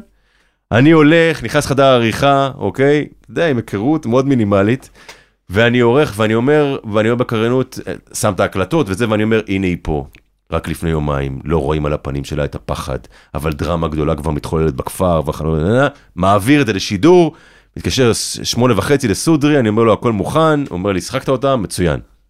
סודרי, העורך של המהדורה. ואז אה, אני מסיים את העריכה, נכנס לקפה בחדשות, ואז אני רואה את לוקאץ' יושב שם שותה קפה. ואני בא אליו, ואני אומר לו, בחייאת לוקאץ', כמה פעמים בתחרות יש לך מועמדת דרוזית, אוקיי? לא יכלת לצלם טיפה יותר? ואז הוא אומר לי, יא מטומטם, זה לא היא, היא לא הייתה ביום צילום. עכשיו, אני מבין שיש כרגע קריינות בכתבה שעוד שנייה משודרת, על תראו את הפנים שלה, שזה בכלל לא היא, אוקיי? ואני מתקשר לסוטר, אני אומר לו, אי אפשר לשדר את זה, הוא אומר לי, יש לי חור במהדורה, זה לא מעניין אותי איך לתקן את זה. ואני נכנס לחדר העריכה, וזה cut to cut, אז אתה יכול רק להקליט את הקריינות שוב פעם באותו אורך. ואני מודד את השניות ואני אומר, הנה כאן חברות שלה במבט מודאג, אולי מבינות כבר מה עובר עליה, בסדר? וזה משודר חמש דקות אחר כך. עכשיו, אתה יודע, כשאתה עובר את הדברים האלה, אז אתה, דדליין זה החיים שלנו, זה כאילו, אבל יש הרבה מאוד אנשים שבאים בכלל לתוך התעשיית הסטרימינג מעולם של דוקו טהור, אוקיי? אמ, ו- ולחלקם ה- הטוויסט הזה לתוך, לתוך ה commercial, כי זה commercial, כי זה לעבוד בשנה וחצי בדדליינים, הוא יותר מסובך. מצד שני, גם אצלנו יש בעיה. יש המון אנשים שבאים מעולם החדשותי ולא מסוגלים לפתח סיפורים, אתה יודע, לדברים יותר מורכבים. גם לי לקח המון שנים ללמוד את זה, איך אתה לוקח מסיפור של חמש דקות, איך אתה עושה 20, ואיך אתה עושה 50, ומה מה נדרש ממנו, שנינו מכירים את זה טוב. אגב, אחת השאלות שאני שואל את עצמי כל הזמן, זה למה קשה נורא לגדל כתבי צבע? כי לא גדלים מספיק. ואתה יודע, אני מניח שבעובדה נורא מתקשים למצוא את האנשים האלה שיודעים גם וגם וגם, זה אותו דבר. כל הזמן אתה מספר עכשיו על הסרט הזה, אני חוזר לסרט הזה בנטפליקס, ואני חושב שבכל אותו הזמן, אתה עובד על סרט שהוא, וואו, 180 מעלות משם. נכון. בדיוק כאילו, ההפך הגמור. ההפך, הגמור, מה זה אצלך בבית? אצל ההורים שלך בבית. אמרנו, הזכרנו את הסרט הזה, את אה, סוף עונת האהבה. סרט שאתה מצלם אותו לאורך כמה זמן? תראה, אפשר להציג אותו שהוא צולם לאורך עשר שנים, אבל הוא, אתה יודע, היה נגיעות, ואז... מתי הבנת שיש לך סרט? אמ, אני אגיד רגע, סתם למי שלא, למי שלא מכיר או ראה, אז ב-2017 אמא שלי מודיעה לאבא שלי שהוא היה בן, היא הייתה בת 75, הוא היה בן 77, שזה נגמר ביניהם. שהיא, זהו, היא מיצתה אותו. שמה שקרה עד אז לאורך כמה? 50 שנה? אחרי 55 שנה, אוקיי? כן. היא החליטה שהיא הולכת. היא הבינה משהו פתאום. היא הבינה, לקח זמן, אבל האסימון... אה, שזה לא עובד. שזה, שלא, שדי, שכלו כל הקיצים, ושהיא מתקשרת אליי ואומרת לי, זהו, קיבלתי החלטה סופית, אני עוזב את אבא שלך. ואני מתקשר לאבא שלי, כמובן כולו מתקשר אליי, ואני אומר לו, זה נכון, אז הוא אומר לי, זה נכון, והפעם היא רצינית והיא הולכת. ואני אומר לו, ומה אתה חושב על זה, אבא? והוא אומר לי, תראה, מבחינת אה, אהבה, אהבה כבר אין, הרבה זמן כבר אין אהבה. אבל מבחינה כלכלית זו החלטה מאוד גרועה. איזה משפט רומנטי מזוקק, אוקיי? ו, ובעצם מפה מתחיל תהליך, אמ, ודי מהר, אחרי שהם מחליטים באמת שהם נפרדים, שאמא שלי נחושה. אה, רגע, שנייה, אתה, למה, הם מצלצלים לכל הילדים לספר להם את זה? אני, אני חושב שהיה איזה סבב כזה, אבל אני הייתי אוקיי. מה... אני הייתי אתה מה... הבן הצעיר? אני, אני הבן, אנחנו ארבעה, אני הבן הצעיר, אוקיי? אני גם, כיוון שגדלנו, ההורים שלי התאהבו והכירו בקיבוץ עין כרמל, שם גם אני נולדתי. ובגיל 11 אני עובד, אני עוזב איתם את הקיבוץ, זאת אומרת, אני היחיד שגדלתי איתם ממש בבית, כי האחים הגדולים, גם הייתה עינה משותפת, אחרי זה כבר עברו לחברת נוער, לא ממש היו בזה, לא ממש היו איתם בבית, אני ממש גדלתי איתם, אז גם הקשר הוא, זה קרבה כזאתי, מאוד חזקה. אמ, וקצת אחרי הפרידה הזאתי, אמ, אימא שלי מביאה רעיון של בוא לא נמכור את הבית הזה ונפרק אותו, אוקיי? אלא נביא קבלן ונחלק את הבית שבו גדלתי לשני בתים, וכל אחד יגור בחצי שלו. וכמו שאתה מסתכל עליי עכשיו, אני, האמת, באופן מוזר מאוד, ששווה ניתוח פסיכולוגי נפרד, לא הרמתי גבה. זה היה נראה לי ממש הגיוני הרעיון הזה. זאת אומרת שבמקום שהם... זה בית גדול? 130 מטר בחדרה, אתה יודע, עם חצר, אבל אני, ד... קודם כל דמיינתי את האסון שהם יצטרכו לארוז את זה, אתה יודע כמה הם אגרו כל השנים, זה אסון יהיה. ודבר שני, אמ, אמרתי, סטארט-אפ. מה החלופה? כן. למכור את זה? יהיה נורא מסובך, הם יגמרו את חייהם בשתי דירות שיכון, כאילו, מה, זה, זה ה... שני הקיבוצניקים האלה, אנשי אדמה, זה כאילו לא לעניין. ואז הרעיון נראה לי נורא הגיוני, ומה עושה כל בן? הבאתי את הקבלן. והבאתי את הקבלן, ויום אחד הלכתי לבקר אותם. בנית את החומה. בניתי את החומה, ותוך כדי שהוא עבד שם אמרתי, רגע, רגע, רגע, זה רגע שצריך לצלם אותו, אוקיי? אוקיי, עוד בלי לחשוב על סרט. כלום. רק אמרת לתעד בשביל ה... אמרתי לתעד, ובשבת הבאה שאני מתייצב, אני מתייצב עם מצלמה, אוקיי? במהלך החלוקה. אוקיי, שבעצם מקימים קיר באמצע מה שהיה פעם הבית, והופכים אותו מבית אחד לשתי בתים, דירות, שתי בדיוק, בת, שני בתים. בונים לאט המטבח, חדר השינה שלי הופך לסלון החדש של אימא שלי, אוקיי? משנים את כל הפנים, יש ריב, מי ייקח את המיקרו, מי ייקח את זה. אה, ממש אנשים מבוגרים. אתה מספר את זה עכשיו בחיוך, אבל זה, זה בטח מלווה במלא כאב. אני חייב להגיד לך משהו, תראה, הכאב הגדול שלי הגיע אחר כך, אוקיי? זאת אומרת, ששקעתי לתוך הסיפור שלהם. בשלב הזה, זה היה נראה הגיוני, גם לי וגם לאחים שלי. אני זוכר שאחותי אומרת, היא גם אומרת את זה בסרט, אנחנו בעצם חיכינו 40 שנה שהאירוע הזה יקרה. ו... והוא קרה, ולכן הוא היה טוב לנו, הוא לא היה, לא היה רע לנו. אחותי סיפרה, היא הלכה עם מורה, ובחדר מורים אמרו לה, אוי, שמענו, אנחנו מצטערים, אז היא אמרה, אל תצטערו, אני שמחה שזה קרה, אוקיי? אני דואגת להם, אבל אני שמחה שהם נפרדו סוף סוף. וכשאני נכנסתי לסיפור הזה, וזה כניסה בשלבים, זה לא כניסה ברגע של איזו החלטה של הנה עושים סרט. אמ, קודם כל באתי לשם, שהנקודת המוצא הייתה, אני לא בא לסגור חשבון עם אף אחד מהם. אני בא להקשיב ולנסות להבין את השאלה המאוד פשוטה, למה לקח להם 55 שנה להיפרד? זאת השאלה שאיתה היא שאלת הסרט. ומשם אני יוצא לדרך, באמת לנסות להבין את זה. זה דבר מדהים לשבת מול ההורים שלך. עכשיו, אם, אם נחזור רגע לרצף הזמנים, אז זה נכון שיש דגימות של צילומים פה ושם, אבל ההחלטה באמת ללכת ולהפוך את זה לסרט, קורית במקביל לצילומים בנאסא לסרט בנטפליקס. ואולי היא גם קשורה לשם, אתה יודע, מבחינה פסיכולוגית, שאתה אומר, אתה, אני, כל, אני חי חיים כאלה מוזרים אז, אני, אני עוזב את עובדה, אני כל הזמן על מטוסים אה, בשביל לצלם הלוך חזור, את הסרט בארצות את הברית. הסרט בארצות הברית, המון בדידות, תקופת קורונה, אני, אתה יודע, טס כזה בטיסות שיש שבעה אנשים לניו יורק, אוקיי? כל מיני דברים כאלה. אני זוכר שפעם אחת הזדמן לי לטוס איתך באותו, ראיתי נכון. אותך ביום שישי בערב ככה בשדה התעופה והבנתי שזה שגרת חייך. כן, זה, זה, זה ממש היה שגרת חיי לתקופה של איזה שנה הלוך חזור הזה, החלטנו גם לא לעבור, לא, לא, לא, ב, ב, ו, וכאילו אני קר המטוסים, וכשאני חוזר, א', יש לי קצת זמן, אוקיי, בין לבין הצילומים, וב', אני מתחיל לחשוב על הדבר הזה, ו... ושוב, גם פה, תראה, אני גיליתי, אחד הדברים שגיליתי בשנים האחרונות, שאני צריך אנשים שהם הם יהיו איזה פרטנרים מחשבתיים. ואני, ואני זוכר שאנחנו נשב בקפה עם לימור פנחסוב, שאנחנו שנינו מכירים מעובדה, והיא אומרת לי, מה עם ההורים שלך? אמרתי לה, מה זאת אומרת? היא אומרת לי, נו, אתה ממשיך לצלם? אמרתי לה, לא יודע. אז היא אומרת לי, די כבר. עוד שבועיים אתה כותב לי תוכנית צילומים, אוקיי? אמרתי לה, מה לימור? היא אומרת לי, עוד שבועיים, תתחיל לצלם את זה כבר, די. תשב מולם, ותגיד להם שאתה מצלם סרט ותתחיל לצלם. ואתה יודע, כל, כל, כל במאי צריך עורך. אז, אז אני אחרי שבועיים אה, יושב מולה בקפה, וזה תוכנית צילומים, ושם שם התחיל העסק, ושם אני מבין שאני הולך לעשות סרט. מתי הודעת להורים שלך שאתה עושה עליהם סרט? התחלתי לצלם, ובהתחלה אמרתי להם, אני לא יודע מה אני אעשה עם זה, אוקיי? אני לא יודע, יום אחד אני אעשה עם זה משהו.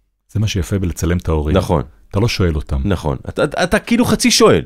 עכשיו תראה, הם גם לא טיפשים. אז אימא שלי אומרת, לא, מה, אתה מצלם את זה סתם, אוקיי? מצד שני, בוא נודה על האמת, אימא שלי עושה חישוב מאוד פשוט בראש שלה.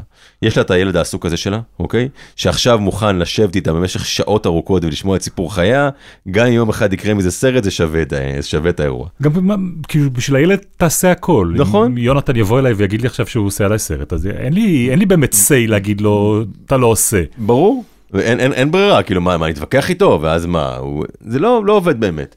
אבא שלי כמובן מלכתחילה אמר, יאללה, מעולה, מצוין. כן? כן. אבא שלך? אבא שהוא שלי. הדמות היותר אה, קשוחה. אבל אבא שלי הוא, תראה, שדיברתי אגב לא מזמן עם, עם, עם נועה, עם אשתי, והיא אמרה, אני שומעת אותך מספר לאנשים על, על למה אתה עושה את הסרט, והיא אומרת, אני לא מקבל את התיאוריה שלך על הדבר הזה, אוקיי? אמר, אמרתי לה, מה זאת אומרת? היא אומרת לי, אני חושבת שהסיפור אחר לגמרי. היא אומרת לי, אני חושבת שאתה הבנת מזמן, אוקיי? שאבא שלך הוא דמות אדירה, אוקיי? חד פעמית.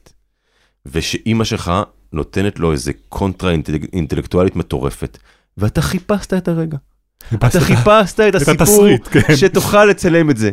והיא אומרת, עכשיו כשאני מסתכל אחורה אני אומר רגע, ב-2014 סבתא שלי מתה ואני מצלם את הלוויה שלך, מה זה מצלם? אני מביא צלם. והצלם אומר לי למה אנחנו מצלמים את זה? אני אומר לו אני לא יודע, יום אחד אני אעשה עם זה משהו, אוקיי? בחלוקה של הבית אני מצלם כי אני יודע שזה, ואז תוך שאני מתחיל לצלם, אני עוד, אתה יודע, שואל את עצמי על מה הסרט, לאן זה הולך, ואני קצת מתבחבש איתו, והלוך חזור, ואז יש איזה רגע הם, שמתפרסם מכרז, אה רגע, שנייה, בוא נלך טיפה אחורה. בשלב ראשון עוד אני מצלם כמה סצנות, עורך, אה, עורך מזה טריילר על, ה, על הסיפור הזה, אה, שולח ליס דוקו, יס דוקו נכנסים, הם, הם בעניין. אגב, מה שמדהים זה שמהטריילר הזה של השמונה דקות אין דקה בסרט, אוקיי? הכל בחוץ. כן. ו... מוכר כי, התופעה כי, הזאת. כי יש שם איזה back and forward כזה שאני לא יודע לאן זה הולך, ואז מוציאים, הקרן החדשה לקולנוע מוציאה קול קורא לפיתוח של, אה, הם קוראים לזה דוקו לאב, לסרטי אהבה. ומתקשרים אליי מ-yes ואומרים לי, אולי תגיש לזה. ואני אומר, רגע, זה האירוע. אני עושה סרט על אהבה. אמנם אהבה שכשלה לחלוטין, אבל הסרט הוא סרט על אהבה, אוקיי? על סיפור האהבה הכושל של ההורים שלי. וממכרז אני מבין ברגע את כל האירוע. ומפה כל הזמנים מתקצרים, הכל נדחס, אני הולך לאירוע הפומבי, אני מושיב את ההורים שלי, אני אומר להם, זה סרט, זה מצלם לא, את זה. אני מצלם את זה, אנחנו עושים סרט, הסרט הוא על סיפור האהבה שלכם, אני מנסה להבין מה קרה פה ואני אני all in. וכאילו, כי עכשיו ברור לי, מה בפנים, מה בחוץ. כל משהו בסיפור האהבה בפנים, כל משהו לא קשור לסיפור האהבה, ויש המון דברים בחוץ. ועכשיו הכל מתמקד והכל נהיה, אתה יודע, נורא נורא נורא ברור. זה נהיה כל כך ברור, שאני בשלב הזה ממש מתחיל לרוץ. אני מצלם ומצלם, ויש לי את הכל, ואני נכנס לערוך ב- באיזה מכה, אוקיי? אני כבר יודע בראש מה אני רוצה ומה הסיפור. אתה ואני... לא צריך 100 משמרות כמו בנטפליקס. לא, ממש לא. ואני גם לא עורך אסמבלי של 200 דקות ומקצר, אני עורך 40 ומוסיף, אוקיי? כאילו, אני יודע מה אני רוצה. באמת? ממש, ככה, ממש, הפוך, עובד הפוך. ותכף נדבר אולי על תאריך היציאה, כי הוא, הוא מעניין פה בתאריך העריכה, אבל אחד הדברים שקורה, שבשלב מסוים אני, אני אומר לרון גולדמן, אני רוצה להגיד לך תודה על המכרז ההוא. ו- והבנתי את הזה, ואני אומר לו, מתי יש תשובות? אז הוא אומר לי, יש תשובות עוד שבועיים. אני אומר לו, טוב, יכול להיות שאנחנו נהיה בנקודה אחרת לגמרי שיש תשובות למכרז פיתוח. אני אומר לו, מה זאת אומרת? הוא אומר לי, לדעתי, אם יהיה תשובות, יש לי כבר רפקת. הוא אומר לי, מה רפקת? אמרתי לו, תקשיב, אני, המכרז שלכם סידר לי את העולם, אני יודע על מה הסרט. אז הוא אומר לי, טוב, טוב, בוא נראה אם תעבור את הלקטורים, נראה מה עושים, אוקיי? ולמזלי עברתי את הלקטורים, ואז שלחתי רפקת. אבל זה בדיוק הנקודה הזאת שבה אתה, מב... אתה צריך את הנקודה של להבין על מה הסרט. ברגע שהבנתי, הכל היה קל. חוץ מכל מה שהיה קשה, שזה להיכנס לתוך המשפחה שלך ולתוך הקרביים. אז על זה, על זה אני רוצה להבין ולדבר איתך, כי, כי באמת, לעשות סרט בתוך הבית זה קל מהבחינה הזאת ש... זה קל הפקתית. הפקתית זה קל, נכון.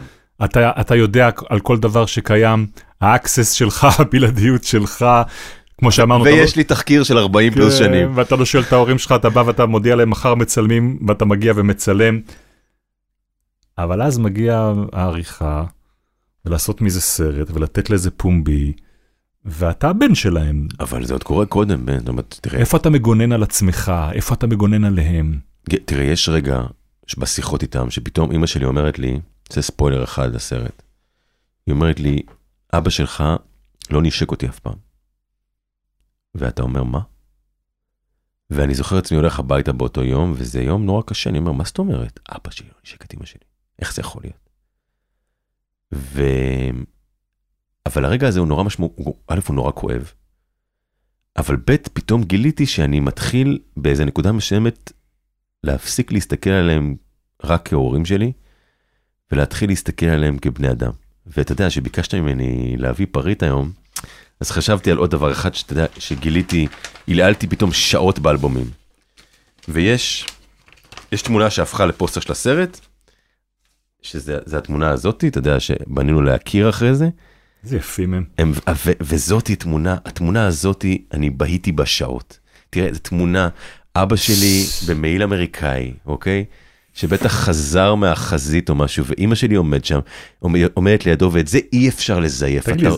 אלה האנשים שראיתי עליהם את הסרט? אלה האנשים שראיתי, ואני אומר, אני מסתכל על ההורים, אני אומר, עזוב אותך, אתה שואל, אלה האנשים של הסרט, אני אומר, אלה ההורים שלי, אוקיי? תראה אותם. בגיל שאני בכלל לא הייתי.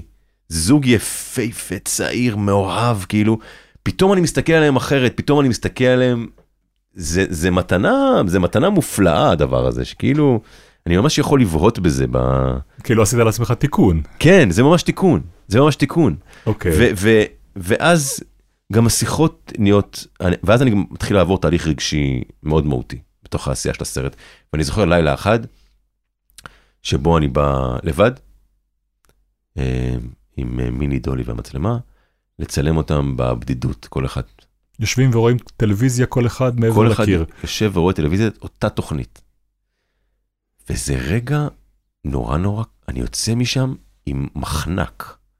כי אני אומר, מצד אחד אני אומר כבמאי, וואי, יש פה סצנה נורא נורא חזקה ונוגעת ללב. מצד שני, אני אומר, אני מבין את הדבר הזה שקוראים לו בדידות באמת פעם ראשונה. כי אתה אומר, יושבים שני אנשים, בגיל 80, כל אחד לבד, רואים אותה תוכנית, אבל הם לבד. ולאימא שלי שואל אותה, זה מוזר לך שאבא מעבר לקיר? והיא אומרת לי משפט פוליטי בכלל, היא אומרת לי, גבולות ברורים עושים שכנים ברורים. ו... אבל אני יוצא משם וזה, זה כואב לי. ו... ושנכנסים, שאלת על עריכה, שנכנסים לערוך דבר כזה, אי אפשר להתמודד עם זה לבד. זאת אומרת, אתה, אני ידעתי מראש, אני חייב עורכים שהם דעתניים, שגם יבנו איתי את זה וגם יגידו לי מה עובד ולא עובד. ויצא לי בגלל נסיבות והתחייבויות קודמות של כל אחד מהאורחים, קיבלתי מתנה. ערכתי את הסרט הזה עם שני אורחים שונים. ואת שני, את שני, שניהם אתה מכיר, שניהם ערכו, ערכו איתנו, איתי לפחות בעובדה. הראשון זה לירון לנגר. בטח. ו... אני מכיר אותו מעובדה, אבל ביסודו הוא עורך ארץ נהדרת, אוקיי? אוקיי. והוא עורך קומי מבריק, והוא עשה, הוא בנה לסרט הזה שכבה קומית מטורפת. אוקיי, זה בריקודים. זה ו- בריקודים, וזה ב... ואבא שלך מסתובב וה- בשוק. בד- בדיוק, זה סצנות כאלה מעולות, הם בול, אתה יודע, אוקיי. ב- ברמה שאפרופו זה, שאמרתי, מי ייתן לי פידבק על זה, אוקיי? מי ייתן לי פידבק שההומור עובד? אז אמרנו למי נלך? אז התקשרתי למולי שגב, אמרתי לו, הוא מוכן לראות, אוקיי? יפה איך אתה עובד, אה, אוקיי. אה, אה, נטוורק רציני ו- ומרשים יש לך, כן. אבל גם כן, אני לא מכיר את מולי, אוקיי? אוקיי. אבל סיפרתי לו, אני עושה להורי שאני חייב שתראה, ופה ושם, לא, הוא מה אמר לי- שמרשים זה שאתה יודע לבקש. אבל הוא אמר לי בשמחה, אוקיי? אוקיי, כי אנשים אוהבים אני- כי אנשים לעזור. אוהבים, אנשים אוהבים, באמת, כאילו, אני גם לא, לא רוצה להיות שבח אף חדר עריכה, אני צריך את תעיף מבט. ואחרי שלנגר מסיים את הדבר, הוא צריך להתפנן לפרויקט אחר, ולהתמודד לפרויקט אחר. ונכנס ליגל מור, שגם ערך את המבטא, וערך ערך פולארד, אבל הוא כן. סם שפיגליסט. אוקיי. קולנוען. והוא קולנוען, והוא בעולמות של הרגש, והוא מכניס עוד שכבה, אוקיי? לתוך הדבר הזה. ואתה יודע, השילוב הזה ביניהם, והזה שאני כבר באיזה גיל שאני משחרר לאורחים, הרי אתה יודע, יש עוד אנשים בחדשות שהם עוד מכנים אותי הדיקטטור, אוקיי? כי פעם הייתי עורך, אתה יודע, זה היה כאילו הייתי יושב לעורך על הראש ולא נותן לו לזוז סנטימטר. ולמדתי עם הגיל שההפך, כאילו האנשים האלה, הם, הצלמים והעורכים הם פרטנרים אדירים שלנו, המפיקים שלנו. כאילו זה ממש שיעורים שאספתי במהלך החיים, אתה יודע, סתם שיעור שקופץ לי לראש. ליסה שילוח שהפיקה את המחתרת. אני זוכר שאת המחתרת היהודית עשיתי ב-2017. אני זוכר שלפני הצילומים היא אמרה לי, אמרתי לה, טוב, סיימתי תחקיר, כולם מוכנים, אני מוכן לצילומים. אז היא אומרת לי, סבבה, תסריט. אמרתי לה, מה תסריט, ליסה, אנחנו עושים דוקו, אוקיי? זה לא, זה אמרת לי, מה אכפת לי לשים דוקו? אני רוצה שתשב ותכתוב תסריט. איך הסרט הזה בחלומות שלך הוא נראה, מה המשפטים שאתה חולם שהם יגידו, מה הסיטואציה שאתה חולם לצלם את הגיבורים שלך איתם, תכתוב לי את זה. אל תחזור עם פחות מ-20 עמודים. כמה זה חשוב. ואני ישבתי וקיללתי אותה, קללות באמת, יש מעט אנשים שקיללתי ככה, אוקיי? וכשהגשתי את זה, אמרתי לה, תודה. כאילו, תודה שהכרחת אותי, היא... זה לא משנה מה, התסריט הזה נשאר אולי 50% בסרט. לא משנה, שיהיה זה שיהיה לא- בסיס לשינויים. זה, אבל זה היה כל כך חשוב. זה ממש אנשים לאורך הדרך שאתה אוסף, חוזר אליהם, ו... וגם הם אפשרו לי, אתה יודע, הם אפשרו לי להתעסק, קצת פינו אותי רגשית להתעסק עם הדבר הזה של ההורים. זה דבר מסובך. אני חושב שבלי ההומור, אי אפשר לצלוח את האירוע הזה. איפה אבל, מה השארת בחוץ? על מה על מה הרבה. שמרת? כל מה, כל מה, לא, השארתי בחוץ כל מה שהוא לא שירת בול את הסיפור הזוגי. ויש שם, אתה יודע, יש כל מיני משפחתיים, פציעה של אבא שלי, סרטן של אימא שלי, כל מיני, יש כל מיני דברים, אירועים, אחי גדול, יש כל מיני אירועים אחרים, אמ, אבל גם לא הגעתי לשום מצב שאמרתי לו את זה תוריד כי לא נעים, אוקיי? לא היה לי אף אחד כזה, גם באיזשהו מקום ידעתי ש... אני לא זוכר מי אמר את זה פעם, שהוא אמר שאתה עושה סרט אישי, המשקולת עליך יותר כבדה. כי זה לא יכול להיות שאתה תביא משהו שכל בן אדם חיצוני היה מביא, אתה חייב להביא אקסטרה, כי אתה שם. אז ההפך, אני כל הזמן זכרתי את המשפט הזה בראש, שאם אני לא אאפשר בסרט הזה שתהיה בו פגיעות, ותהיה בו כנות גדולה, כולל שחלק מהאנשים יגידו, וואי, זה כאילו מטורף שהם שמה, אז אין את המנדט לעשות את זה. אי אפשר לעשות סרטים אישיים ולהישאר מתבוננים, לא עובד. מצד שני אתה מכיר את זה, כל כך הרבה פעמים אנחנו יוצאים לצלם אנשים ואנחנו באים בטוב, אבל יש שם משהו ש, שגורם להם אחר כך להיראות פחות טוב ו, ו, ולחוש שהסרט אולי לא עשה איתם uh, צדק, או אולי לי- להיות נבוכים, ואצלך בסרט כל כך חשוף, מן הסתם יש כל כך הרבה רגעים שבהם אנשים יכולים. בני הבית שלך, בני המשפחה שלך יכולים להרגיש לא בנוח. ואתה חי איתם, אתה פוגש אותם, ויש חיים אחר כך. ברור. ויש שיחות אחר כך, אוקיי. שדבר נגמר. ואיך זה, איך הם באמת עם הסרט עכשיו שהוא יצא ושהוא קיבל כזו חשיפה והם מקבלים כזו חשיפה במקום כזה בחיים תראה, זה שלהם? לא פשוט, אף פעם. וזה גם מעורר מלא מלא שאלות.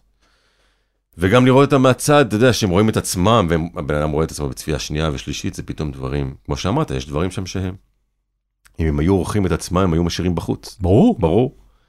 אם אתה היית עורך את עצמך היית משאיר מצד בחוץ. שני, אני אומר לך שהבסיס הוא החשוב, והבסיס הוא שהם יודעים, עמוק בפנים, שאני באתי אליהם באמת מהמילה הגדולה הזאת שנקראת אהבה, אוקיי? אני מאוד אוהב את שניהם. ואני באתי בשביל להבין, ושאני מסתכל על הסרט הזה בסוף, אתה יודע, מה רציתי שהוא י- ישאיר אצל הצופה? רציתי שהוא ישאיר משהו מאוד מאוד כנה, וגם רציתי שהוא יישאר עם, התוצ- עם מה שאני הרגשתי, עם תחושה של החמצה. שכאילו בסוף יש פה שני אנשים שהחמיצו משהו גדול בחיים, החמיצו את היכולת לחיות עם מישהו שהם מאוד אוהבים המון שנים. זו החמצה נורא גדולה. זה כמובן סיפור בין דורי שנמשך, יש לו המון המון סיבות שם. ואי אפשר לזייף את זה. אני יודע את זה, אי אפשר לבנות גיבורים שהם מושלמים, אף אחד לא אוהב אותם גם ככה, הם משעממים, אוקיי? אז, אז הפגיעות הזאת זה חלק מהעניין, ו, ו, וכן, זה לא, תקשיב, שבועיים לפני ההקרנה בדוק אביב, אני יושב עם ההורים שלי בסלון, אני מזמין אותם לארוחת ערב, אני מבשל את הכי טוב שאני יכול. שניהם יחד? שניהם יחד. אוקיי. ו... זה אנשים שרואים אותם בסצנה באחד מ... לא זוכר אם זה ליל סדר או משהו כזה, יושבים רחוק אחד. בשני וממש לא מדברים אחד גם פה. הם ישבו, הוא בצ- בצד הזה של הספה, אני באמצע והיא בצד השני. ו... ואני אני אזמין אותם לראות את הסרט פעם ראשונה, וזה, וזה ערב מאוד טעון. ברור. כמובן. שאני מדבר, אתה יודע, אם אה, אה, דיברתי עם מישהו בחדשות, הוא אמר לי, טוב, אתה חייב לצלם את זה. אמרתי לו, לא, לא, יש רגע אחד שאני לא אצלם. אוקיי, אני מודה בינינו שהיה לי איזה מחשבה לצלם את זה יפה ולשים את זה על הרולר. אה, אבל בסוף ירדתי מזה. ו- ונועה אשתי נמצאת שם, ובשלב מסוים אני רואה אותה מתפעלת למעלה, גם נראה לי עליה היה גדול הדבר הזה. ותוך כדי שהם מסתכלים, ואני מסתכל עליהם, וזו תחושה מאוד מוזרה, כי אתה יודע, אנחנו רגילים להראות כתבות, שאתה רואה אנשים, אפילו שלפעמים מושאים של תחקיר שנפגעים, אני גם הייתי באירועים כאלה. זה אחר, זה ההורים שלך. ו... ואני רואה שזה מורכב להם, ואני חושב את בדיוק המחשבה שאתה אמרת קודם. בסוף, זה הסיפור של הבן שלהם, הטייק שלו על הפרידה שלהם, זה לא הסיפור שלהם. ואני מנסה לחשוב מה היה קורה, מה אני ארגיש על אותה ספה עוד 40 שנה אם עלמה או אריאל או דניאלה, הבנות שלי, יעשו סרט כזה. ומה אני ארגיש שם. עם כל מה שאני אוהב אותם בזה, וזה אירוע נורא קשה. יש משהו שהם ביקשו ממך להוציא?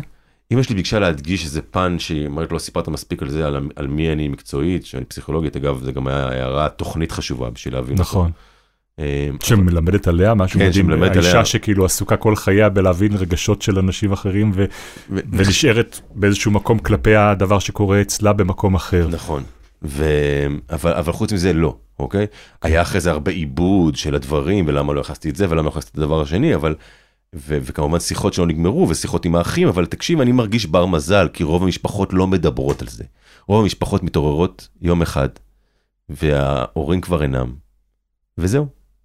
ואז נשאר איזה משהו שיש. ואני מסתכל באיזשהו מקום, אני מרגיש בר מזל שישבתי ודיברתי איתם על כל הדברים האלה. לגמרי. אני יכול להגיד לך גם עוד משהו, כי גם הייתי נוכח בפרמיירה הזאת בדוק אביב, היא הייתה סופר יפה וסופר מיוחדת ומרגשת, ובמיוחד גם כן ב, ברגע הזה שבו כולם עלו לבמה, כל בני המשפחה שלך, והם כולם מקסימים, והם גם האחים שלך, אחותך ואחיך, מדברים נהדר. לאורך ו- והם כולם רואים שהם מאוד מאמינים בך, אוהבים אותך ונותנים בך, נכון, וגם אבא שלך ואימא שלך עולים בבמה, באמת, איזה- כמה, כמה רגעים יש, זה היה רגע זה, וגם, אתה מסיים את הסרט לדעתי בשורה, איך האהבה ש, שלכם, ואיך האהבה שלכם. ואיך האהבה שלכם.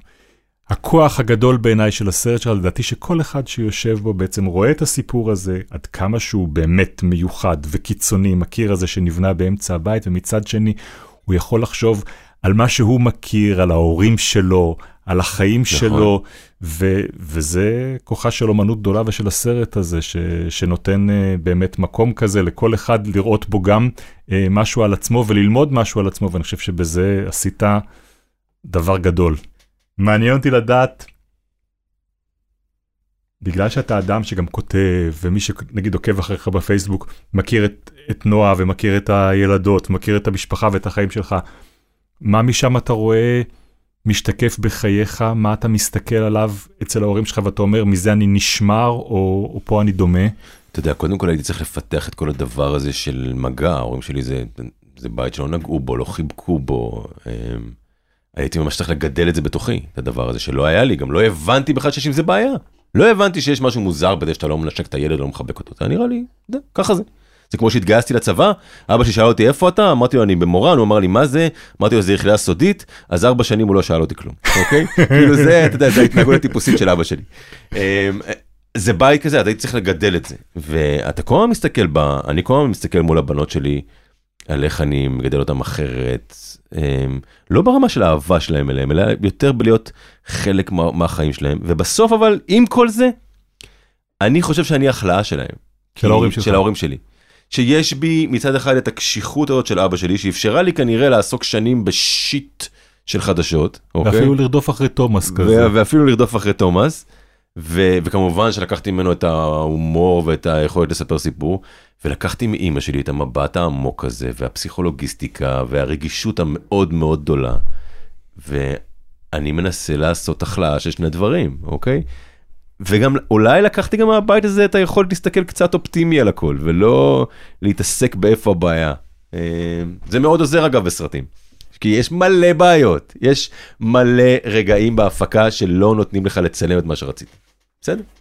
טוב, אז היינו מאוד עמוקים ומאוד רציניים, ונגענו באיזה... תסביר את העניין הזה של לרקוד. אני אספר לך סיפור. יום אחד מתקשרת אליי מלייקת. ואומרת לי, שי, שלום, אה, יש לי איזה הצעה לתוכנית שאני רוצה להשתתף בה. אמרתי לה, אוקיי, היא גם הגיעה אליי באיזה דרך מוזרה, לא דרך קשת בכלל. ואז היא אמרה לי, אתה יושב? אני אומר לה, זה נורא דרמטי. היא אומרת לי, אני צריכה שתשב. אוקיי. אוקיי. הישרדות. זה- אז היא אומרת לי, אני רוצה שתבוא להשתתף בעונה הבאה של רוקדים כוכבים. אמרתי לה, אוי, זה מעולה, אוקיי? וצחקתי בקול. ואז היא אומרת לי, לא, אני רצינית, זה יכול להיות נורא זה, זה נורא יפה, נורא פעם. אמרתי לה, תקשיב, מה לי ולריקודים? כאילו, זה לא העולם שלי. ואז היא אמרה לי, לא, אמרתי לה, טוב, תודה רבה, זה מחמיא, אבל כאילו, לא, באמת זה לא זה. ואז היא אמרה לי, לא, לא, לא, תקשיב, אל תגיד לי לא, לך הביתה, תחשוב על זה, נדבר מחר. אמרתי לה, תקשיבי, אני, המשפטים האלה, אני המצאתי אותם, אוקיי? אני מכיר את השיטה. אוקיי. אז היא אומרת לי, לא, לא, לא, תחשוב בזה. אמרתי לה, סבבה, בשביל הנימוס. ואני חוזר הביתה, בארוחת ערב, ואני יושב עם נועה ושלושת הבנות. ואני אומר להם ככה, אני אומר להם, אתם לא מאמינים, התקשרה אליי איזה מישהי אחת, שאמרה לי, בוא לאודישן רוקדים כוכבים, היא לא נורמלית. ואז קמה עליי נערה, בת 14 וחצי, שהאינסטינקט שלה להגיד לא בחיים אל תביך אותי. שאתה מניח שתגיד, תמות נפשי עם פלישתים, אל תלך לדבר הזה. והיא אומרת לי, אני לא מבינה, מה זאת אומרת? אתה חייב ללכת לאודישן. אמרתי לה, מה? היא אומרת לי, זאת ההזדמנות הראשונה שלך לעשות משהו שהוא רלוונטי לחיים שלי. אם אתה חושב שהאקטואליה הזאת והר הבית והכנסת זה החיים שלי, זה לא, אוקיי? עכשיו, עוד הייתי כל כך בהלם שהבת 12... כך היא ידעה לנסח את העניין? ככה. והבת 12 היא כנראה הבינה את ההזדמנות והיא אמרה לי, אין מצב שאתה לא הולך לאודישן, גם אם תיכשל זה בסדר, אבל אין מצב שלא ניסית, אוקיי? ואז השלישית כבר, היא, השנייה, הראשונה מרימה את הרף ואומרת לי, אתה לא נכנס לבית הזה אם אתה לא הולך לאודישן. ועד השלישית, דניאלה, שהיא בשיטה אחרת, היא קמה מהכיסא, היא מחבקת אותי, ואומרת לי, אבא, אנחנו יודעות שתהיה מעולה. עכשיו, איזה סיכוי נשאר לי מול האינתיפאדה רגע. שכרגע הוכרזה בסלון ביתי? כן, אבל נועה, מה אומרת אשתך? נועה בהתחלה הסתכלה על הכל עם בצד, אוקיי? אני יודע, אה, היא כמובן תכחיש את זה, אבל הייתה שם אה, קנאה, אוקיי? כי כאילו היא רקדה בלט 15 שנה, והיא אמרה, סליחה, כאילו, אני, אני זאת שרוקדת בבית, מה אתה? אתה רקדת משהו פעם? כלום. מפה לשם לא הייתה לי ברירה, אוקיי? אתה עומד מול האינתיפאדה, לך אל התופת. לא, זה תופת, ולדעתי, אם דיברנו הרבה על עשייה דוקומנטרית, זה בדיוק ההפך. זה נכון. בדיוק, זה בסופו של דבר, זה גם שידור חי? אמ, אני לא הגעתי לשלב של שידור חי, אבל יש שידור חי. צריכים לבוא בשידור חי לאיזה נאמבר כזה של כמה זה ריקוד כזה? דקה וחצי? שתי, שתי דקות של אה, ריקוד? זה- זה- ריקוד הוא בין, הוא בדקה 30 עד דקה 40. אגב, זה נצח. נצח. זהו, זה נצח, זה דקה לזכור 40 את הארוכות הצעדים. בחיי, באמת. אין עוד טייק, זה- זה- זה נורא. נכון. נו, עכשיו תקשיב, קודם כל אני מודה שאני הלכתי באיזה קלות דעת, אוקיי? כאילו אמרתי, בוא נראה. גם כן, אבל הנחתי, אחרי יום אחד בסטודיו אתה מבין. אבל עוד לקח לי זמן היום בסטודיו, אוקיי? עשיתי אודישן, בטעות הם קיבלו אותי, אוקיי? משהו שם הלך... מה, לא- ידעת לא- להציג באודישן, לא. עשית צד כן, קודם- תימני? קודם כל ברעיון הייתי טוב, כן, זה ברור שברעיון היית טוב. וגם הצגתי להם את הסיפור המשפחתי הכואב של מהסרט, אוקיי. שאבא שלי רקד ריקודי כן, עם, אי היה אפשר- לבכות, יש- כן. יש שם אירוע. שאמא לא באה לריקודים עם אבא. ואז. עשו לי אודישן וכנראה הייתי סביר, אוקיי? או כמו שחיליק שריר, אה, מנכ"ל קשת התקשר אליי ואמר לי, אה, מנכ"ל ערוץ 12 אמר לי, מה שהכי הפתיע אותי זה שהם אמרו שאתה גם רוקד לא רע, אוקיי? זה היה מאוד מחמיא. אה, ואז היה רגע כזה, תראה, בן, אני, אני מודה שאני פשוט הלכתי לדבר הזה, ואני זוכר איזה לילה שכבר אה, אמרו לי, טוב, בוא אנחנו רוצים, וכבר סגרנו. ואז התיישבתי באיזה אחת בלילה לראות לעומק את רוקדים עם כוכבים. וישבתי עד שלוש וחצי בבוקר ועליתי למעלה בלילה למיטה של נועה, של אשתי, ואמרתי לה, אלוהים אדירים לאן נכנסתי. ורק אז נפל לי האסימון על גודל, ה... גודל הרגע. ומצד שני, יש משהו בלבוא בגיל 46 ולהיכנס לאיזה חדר, שבו אתה מסתכל בתיק שמה יכול מהדברים שצברת בחיים לעזור לך והתיק ריק, אין כלום. ולהגיד, יאללה, בוא ננסה, בוא נתמכר לחוויה הזאת, בוא נ... באמת נהיה all in בדבר הזה. ואתה יודע, דיברנו בהתחלה על הציור, אוקיי? זה בדיוק מה שהשתנה אצלי. שבחיים לפני עשר שנים לא הייתי עושה את זה, אין סיכוי, אוקיי? וידעתי מראש, כבר בחזרה השנייה, ידעתי שאני לא הולך להיות הברישניקוב החדש. נו. שאין לי שום סיכוי מול עדי חבשוש וליבירן, אוקיי? אבל אמרתי, רגע, שי, קיבלת איזה מתנה הזויה, שאתה, יש פה רקדנית מהממת, רומי, בת 21, אלופת ישראל, שמנסה ללמד אותך לרקוד, אוקיי? זה חמש שעות ביום. דיברת אגב על השוני, יש גם דמיון. מה? בסוף ריקוד הוא דבר שמבוסס על המון המון שעות ולחזור ממש כמו המקצוע שלנו. כמו שעורכים את אותה דקה בעריכה במשך יום ממש שלם. אותה, אותה סיזיפיות, אוקיי? יש משהו גופני שאני מאוד אוהב, אני גם רץ המון שנים, אה, מההיכרות עם תומאס ועד בכלל. וגם, אני לא יודע להסביר את זה, אבל הייתי שם מאוד משוחרר. כאילו אמרתי, אני בא לחוויה, אני לא אנצח את האירוע, בוא נהנה מהדבר הזה. אולי זה גם אפשרות קצת לחשוף, אתה יודע, קצת צדדים אחרים שלי, שהם יותר, אה, יותר קומיים, של הומור עצמי, ובוא ננסה גם ליהנות מזה. זה קשה ליהנות מזה, כי זה קשוח מאוד, זה נורא, אתה יודע, זה נורא נורא קשוח, וזה גם מוזר שבסוף דוד דביר אומר שאתה לא יודע לרקוד, ואתה יודע שאתה לא יודע לרקוד, הוא לא צריך להגיד את זה, אתה יודע לפני, אבל עדיין אתה אומר, אתה מקווה שבתוך ליבך שהוא יגיד לך מילה טובה, אוקיי? אה, ומה למדת מאחורי הקלעים של תוכנית מורקדים וכוכבים, אחרי שאתה כל כך הרבה שנים מאחורי הקלעים של עובדה ושל החדשות, בעצם באותם אולפנים אבל בצד אחר לגמרי. בצד אחר לגמרי. קודם כל, למדתי שבתוכנית הזאת ספציפית יש משהו, יש פיל גוד נורא גדול, אוקיי? כל השואו הזה והגרנדיוזיות היא, היא, מאוד, היא מאוד יפה. אתה יודע, כלומר, למדתי את זה על בשרי, כל הזמן המלביש שם כל הזמן ניסה לדחוף לי נצנצים. אמר לי, בוא, שים קצת, שים קצת, שים קצת. לא הצליח, זה אחת ההצלחות שלי, אבל הוא פתח לי מלא כפתורים בחולצה. ואתה יודע, קודם כל זה מערכת מטורפת, כאילו זה ממש להחזיק סטודיו של פיים, אוקיי? עם כל הרקדנים האלה, וכל אחד עם האגו שלו, וכל אחד עם החזרות, ואחד... זה הפקה מטורפת. מהמם. מאוד מאוד מקצוענית, מאוד רצינית.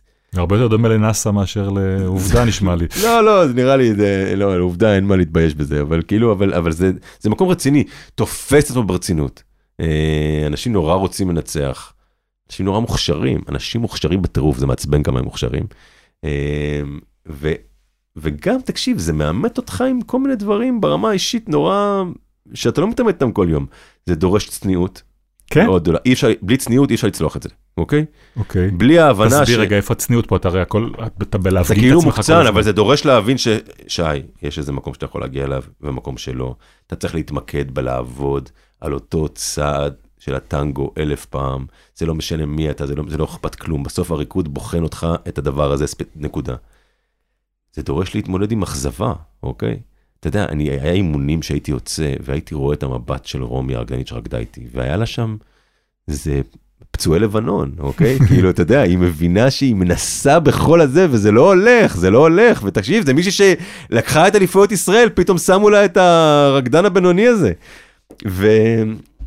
ומצד שני, לבנות איזה משהו אחר, וזה מערכת יחסים, אתה יודע, פתאום, אתה, מישהי בת 21 היא בגיל של הבנות שלי לגמרי, פתאום לבנות, אתה יודע, איזה עולם כזה חדש, וכל מיני התנסויות לנפש. הייתי ביום הולדת 20 של אלעלי. תקשיב,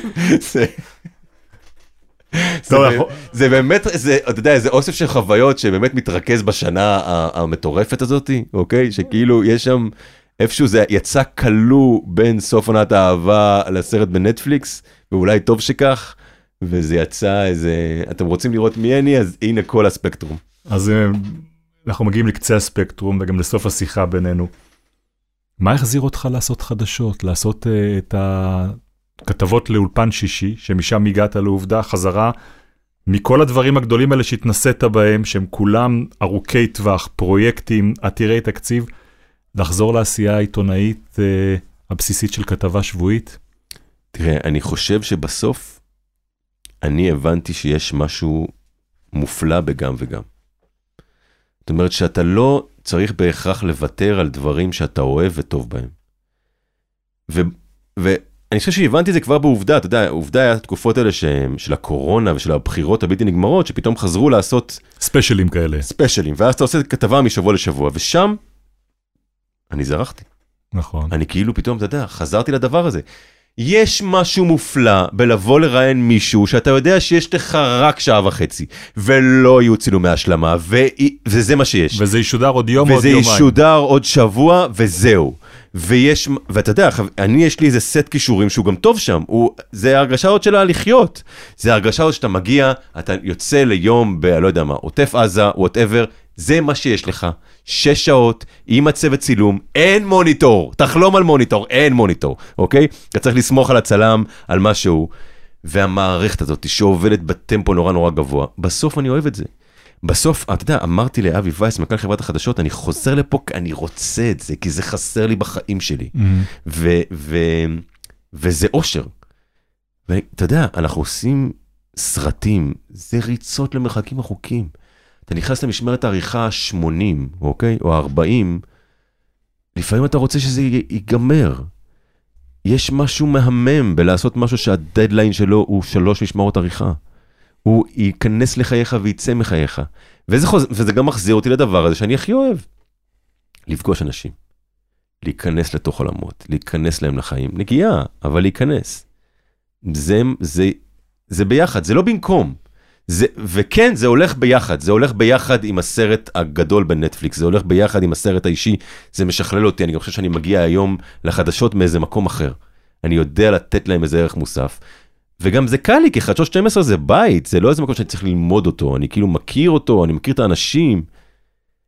וכן, הגם וגם הזה הוא עובד.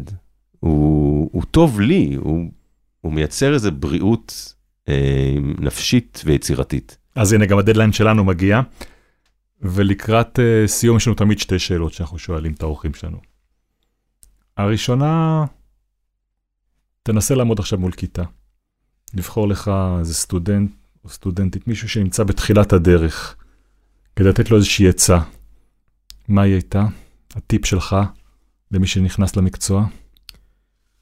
אולי זה משהו שדיברנו עליו, זה כשאתה מזהה את הדבר הזה מול העיניים, את המקום שמסקרן אותך, את האיש שעושה לך את זה, תלך לשם. פשוט תלך, אל תפחד מהדחייה הזאת. כי תמיד יהיו דחיות ותמיד יהיה סיבות למה לא לצלם. בדיוק, תמיד יהיו, אבל, אבל תהיה שם. תיכנס עם זה, זה העבודה שיש בה מלא ראש בקיר, אוקיי? אבל הראש בקיר הזה הוא מונע מסקרנות, כאילו, אם אתה נשאר במקום הזה, לך אחרי זה. כל הדברים הטובים בחיים שלי והמשמעותיים בעבודה שלי, התחילו מאנשים. והתחילו ממפגשים כאלה שאחרי זה התפתחו, תראו מה קרה מריצה, אוקיי? יצא סרט בנטפליקס, זה, אבל ככה זה עובד. ככה בסוף היה מישהו שחתם עליי, שאמר, שי הוא בסדר. יפה. והשני, לקחתי. השני הוא על עצמך, לעצמך. אם יש מקום שאתה יכול לחזור אליו, איזה רגע בזמן, כדי להגיד לעצמך שם משהו, לאן היית חוזר ומה היית אומר? דווקא זה קל. אמ, שהייתי ב... הפספוס הגדול של, החי... של, של, של הקריירה שלי, זה כשהייתי באותה שנה במישיגן, הגיע להרצות העורך של 60 Minutes. ובסוף ההרצאה הוא אמר, אמ, אנחנו תמיד מחפשים כישרונות חדשים. ואני נתתי לו, לעוזרת שלו שואו ריל. שלושה שבועות אחר כך היא מתקשרת אליי, היא שולחת לי אימייל, היא אומרת לי, תגיד, אתה במקרה בניו יורק בקרוב? ואני אומר לה, ברור, ברור שלא הייתי גם. והיא אומרת לי, מעולה, אז ג'ף העורך של 60 יוצא להיפגש איתך. ואני טס לניו יורק ואני בהיי, ואני נכנס למשרדים של 60 מינטס, ואני, יש לי את הפריים הזה שאני רואה את סטיב קרופט, העורך, הכתב יוצא מחדר העריכה, אוקיי? זה נראה כמו, כמו מסדרון של זה קשת. נראה כמו שזה נשמע, זה לא קשת, אוקיי? זה אוקיי. נורא, זה כמו שאתם חושבים, כזה, אוקיי? אוקיי. המקור, כזה. אוקיי. לא המקור... אה, לא, לא, לא, לא, לא. המקור של, כן. בדיוק, המקור המקור, עם מייק וואלאס, לא עם זה. אמ, ואני נכנס למשרד, של עורך 60 מינטס, והוא יושב מולי ואומר לי, תקשיב, ראיתי את השואו ריל שלך, והכתבה שעשית על בית שמש, על החר... החרדים הקיצוניים שיורקים על על ילדה, הבחורה, ש- הילדה שיורקים עליה. בדיוק, אומר לי, הייתי משדר אותה as is ב-60 minutes. אני אומר, אוקיי. ואז אנחנו מדברים, וזה small talk, מיד תספר לי עליך וזה, ואז הוא אומר לי בסוף, שי, let's find a way to work together. שזה משפט שכל עיתונאי חולם עליו. ואני יוצא משם באיזה היי כזה מטורף, שזה אומר באמריקאית. בוא, בוא נתקדם. ואני יוצא משם באיזה היי מטורף, ופה ושם, ואני כאילו, אתה יודע, עוד לא לא בכלל מאמין, ואני חוזר ומספר את זה לראש התוכנית שלי, אומר לי, וואו, זה מדהים לתת למישהו כזה, וזה, אומר לי, תכתוב להם מייל, תראה אם זה רציני, אוקיי?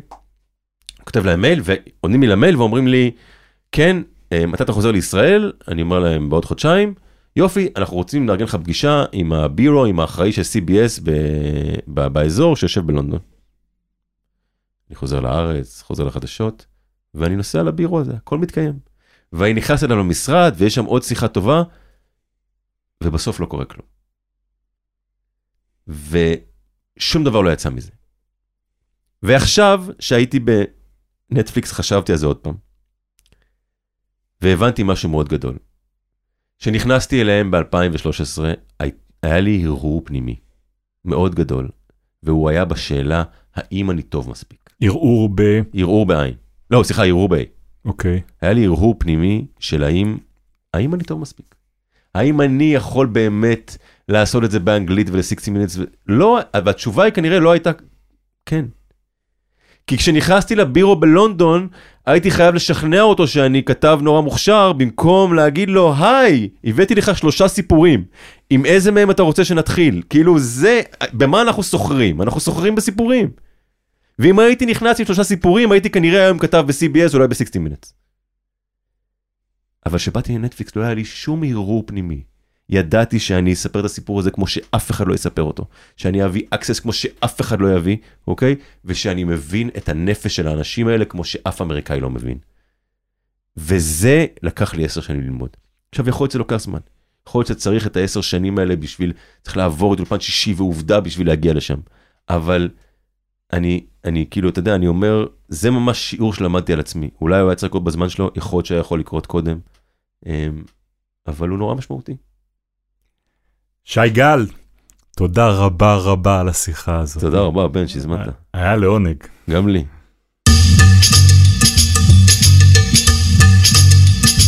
זהו, זה הגלם שלנו להיום. את הפודקאסט שלנו עורכת דפנה יודוביץ'. ערך את הסאונד, יונתן שני. חומרי גלם זה הפודקאסט של טלי, חברת התמלוגים של יוצרות ויוצרי הקולנוע והטלוויזיה בישראל. תודה מיוחדת למירב קליין מטלי, על העזרה שלה להפקה. את כל הפרקים שלנו ניתן למצוא בכל אפליקציית הפודקאסטים, חפשו שם חומרי גלם. בקרוב נשוב לכאן עם גלם חדש, ועד אז ממני בן שני, תודה לכן ולכם על ההאזנה.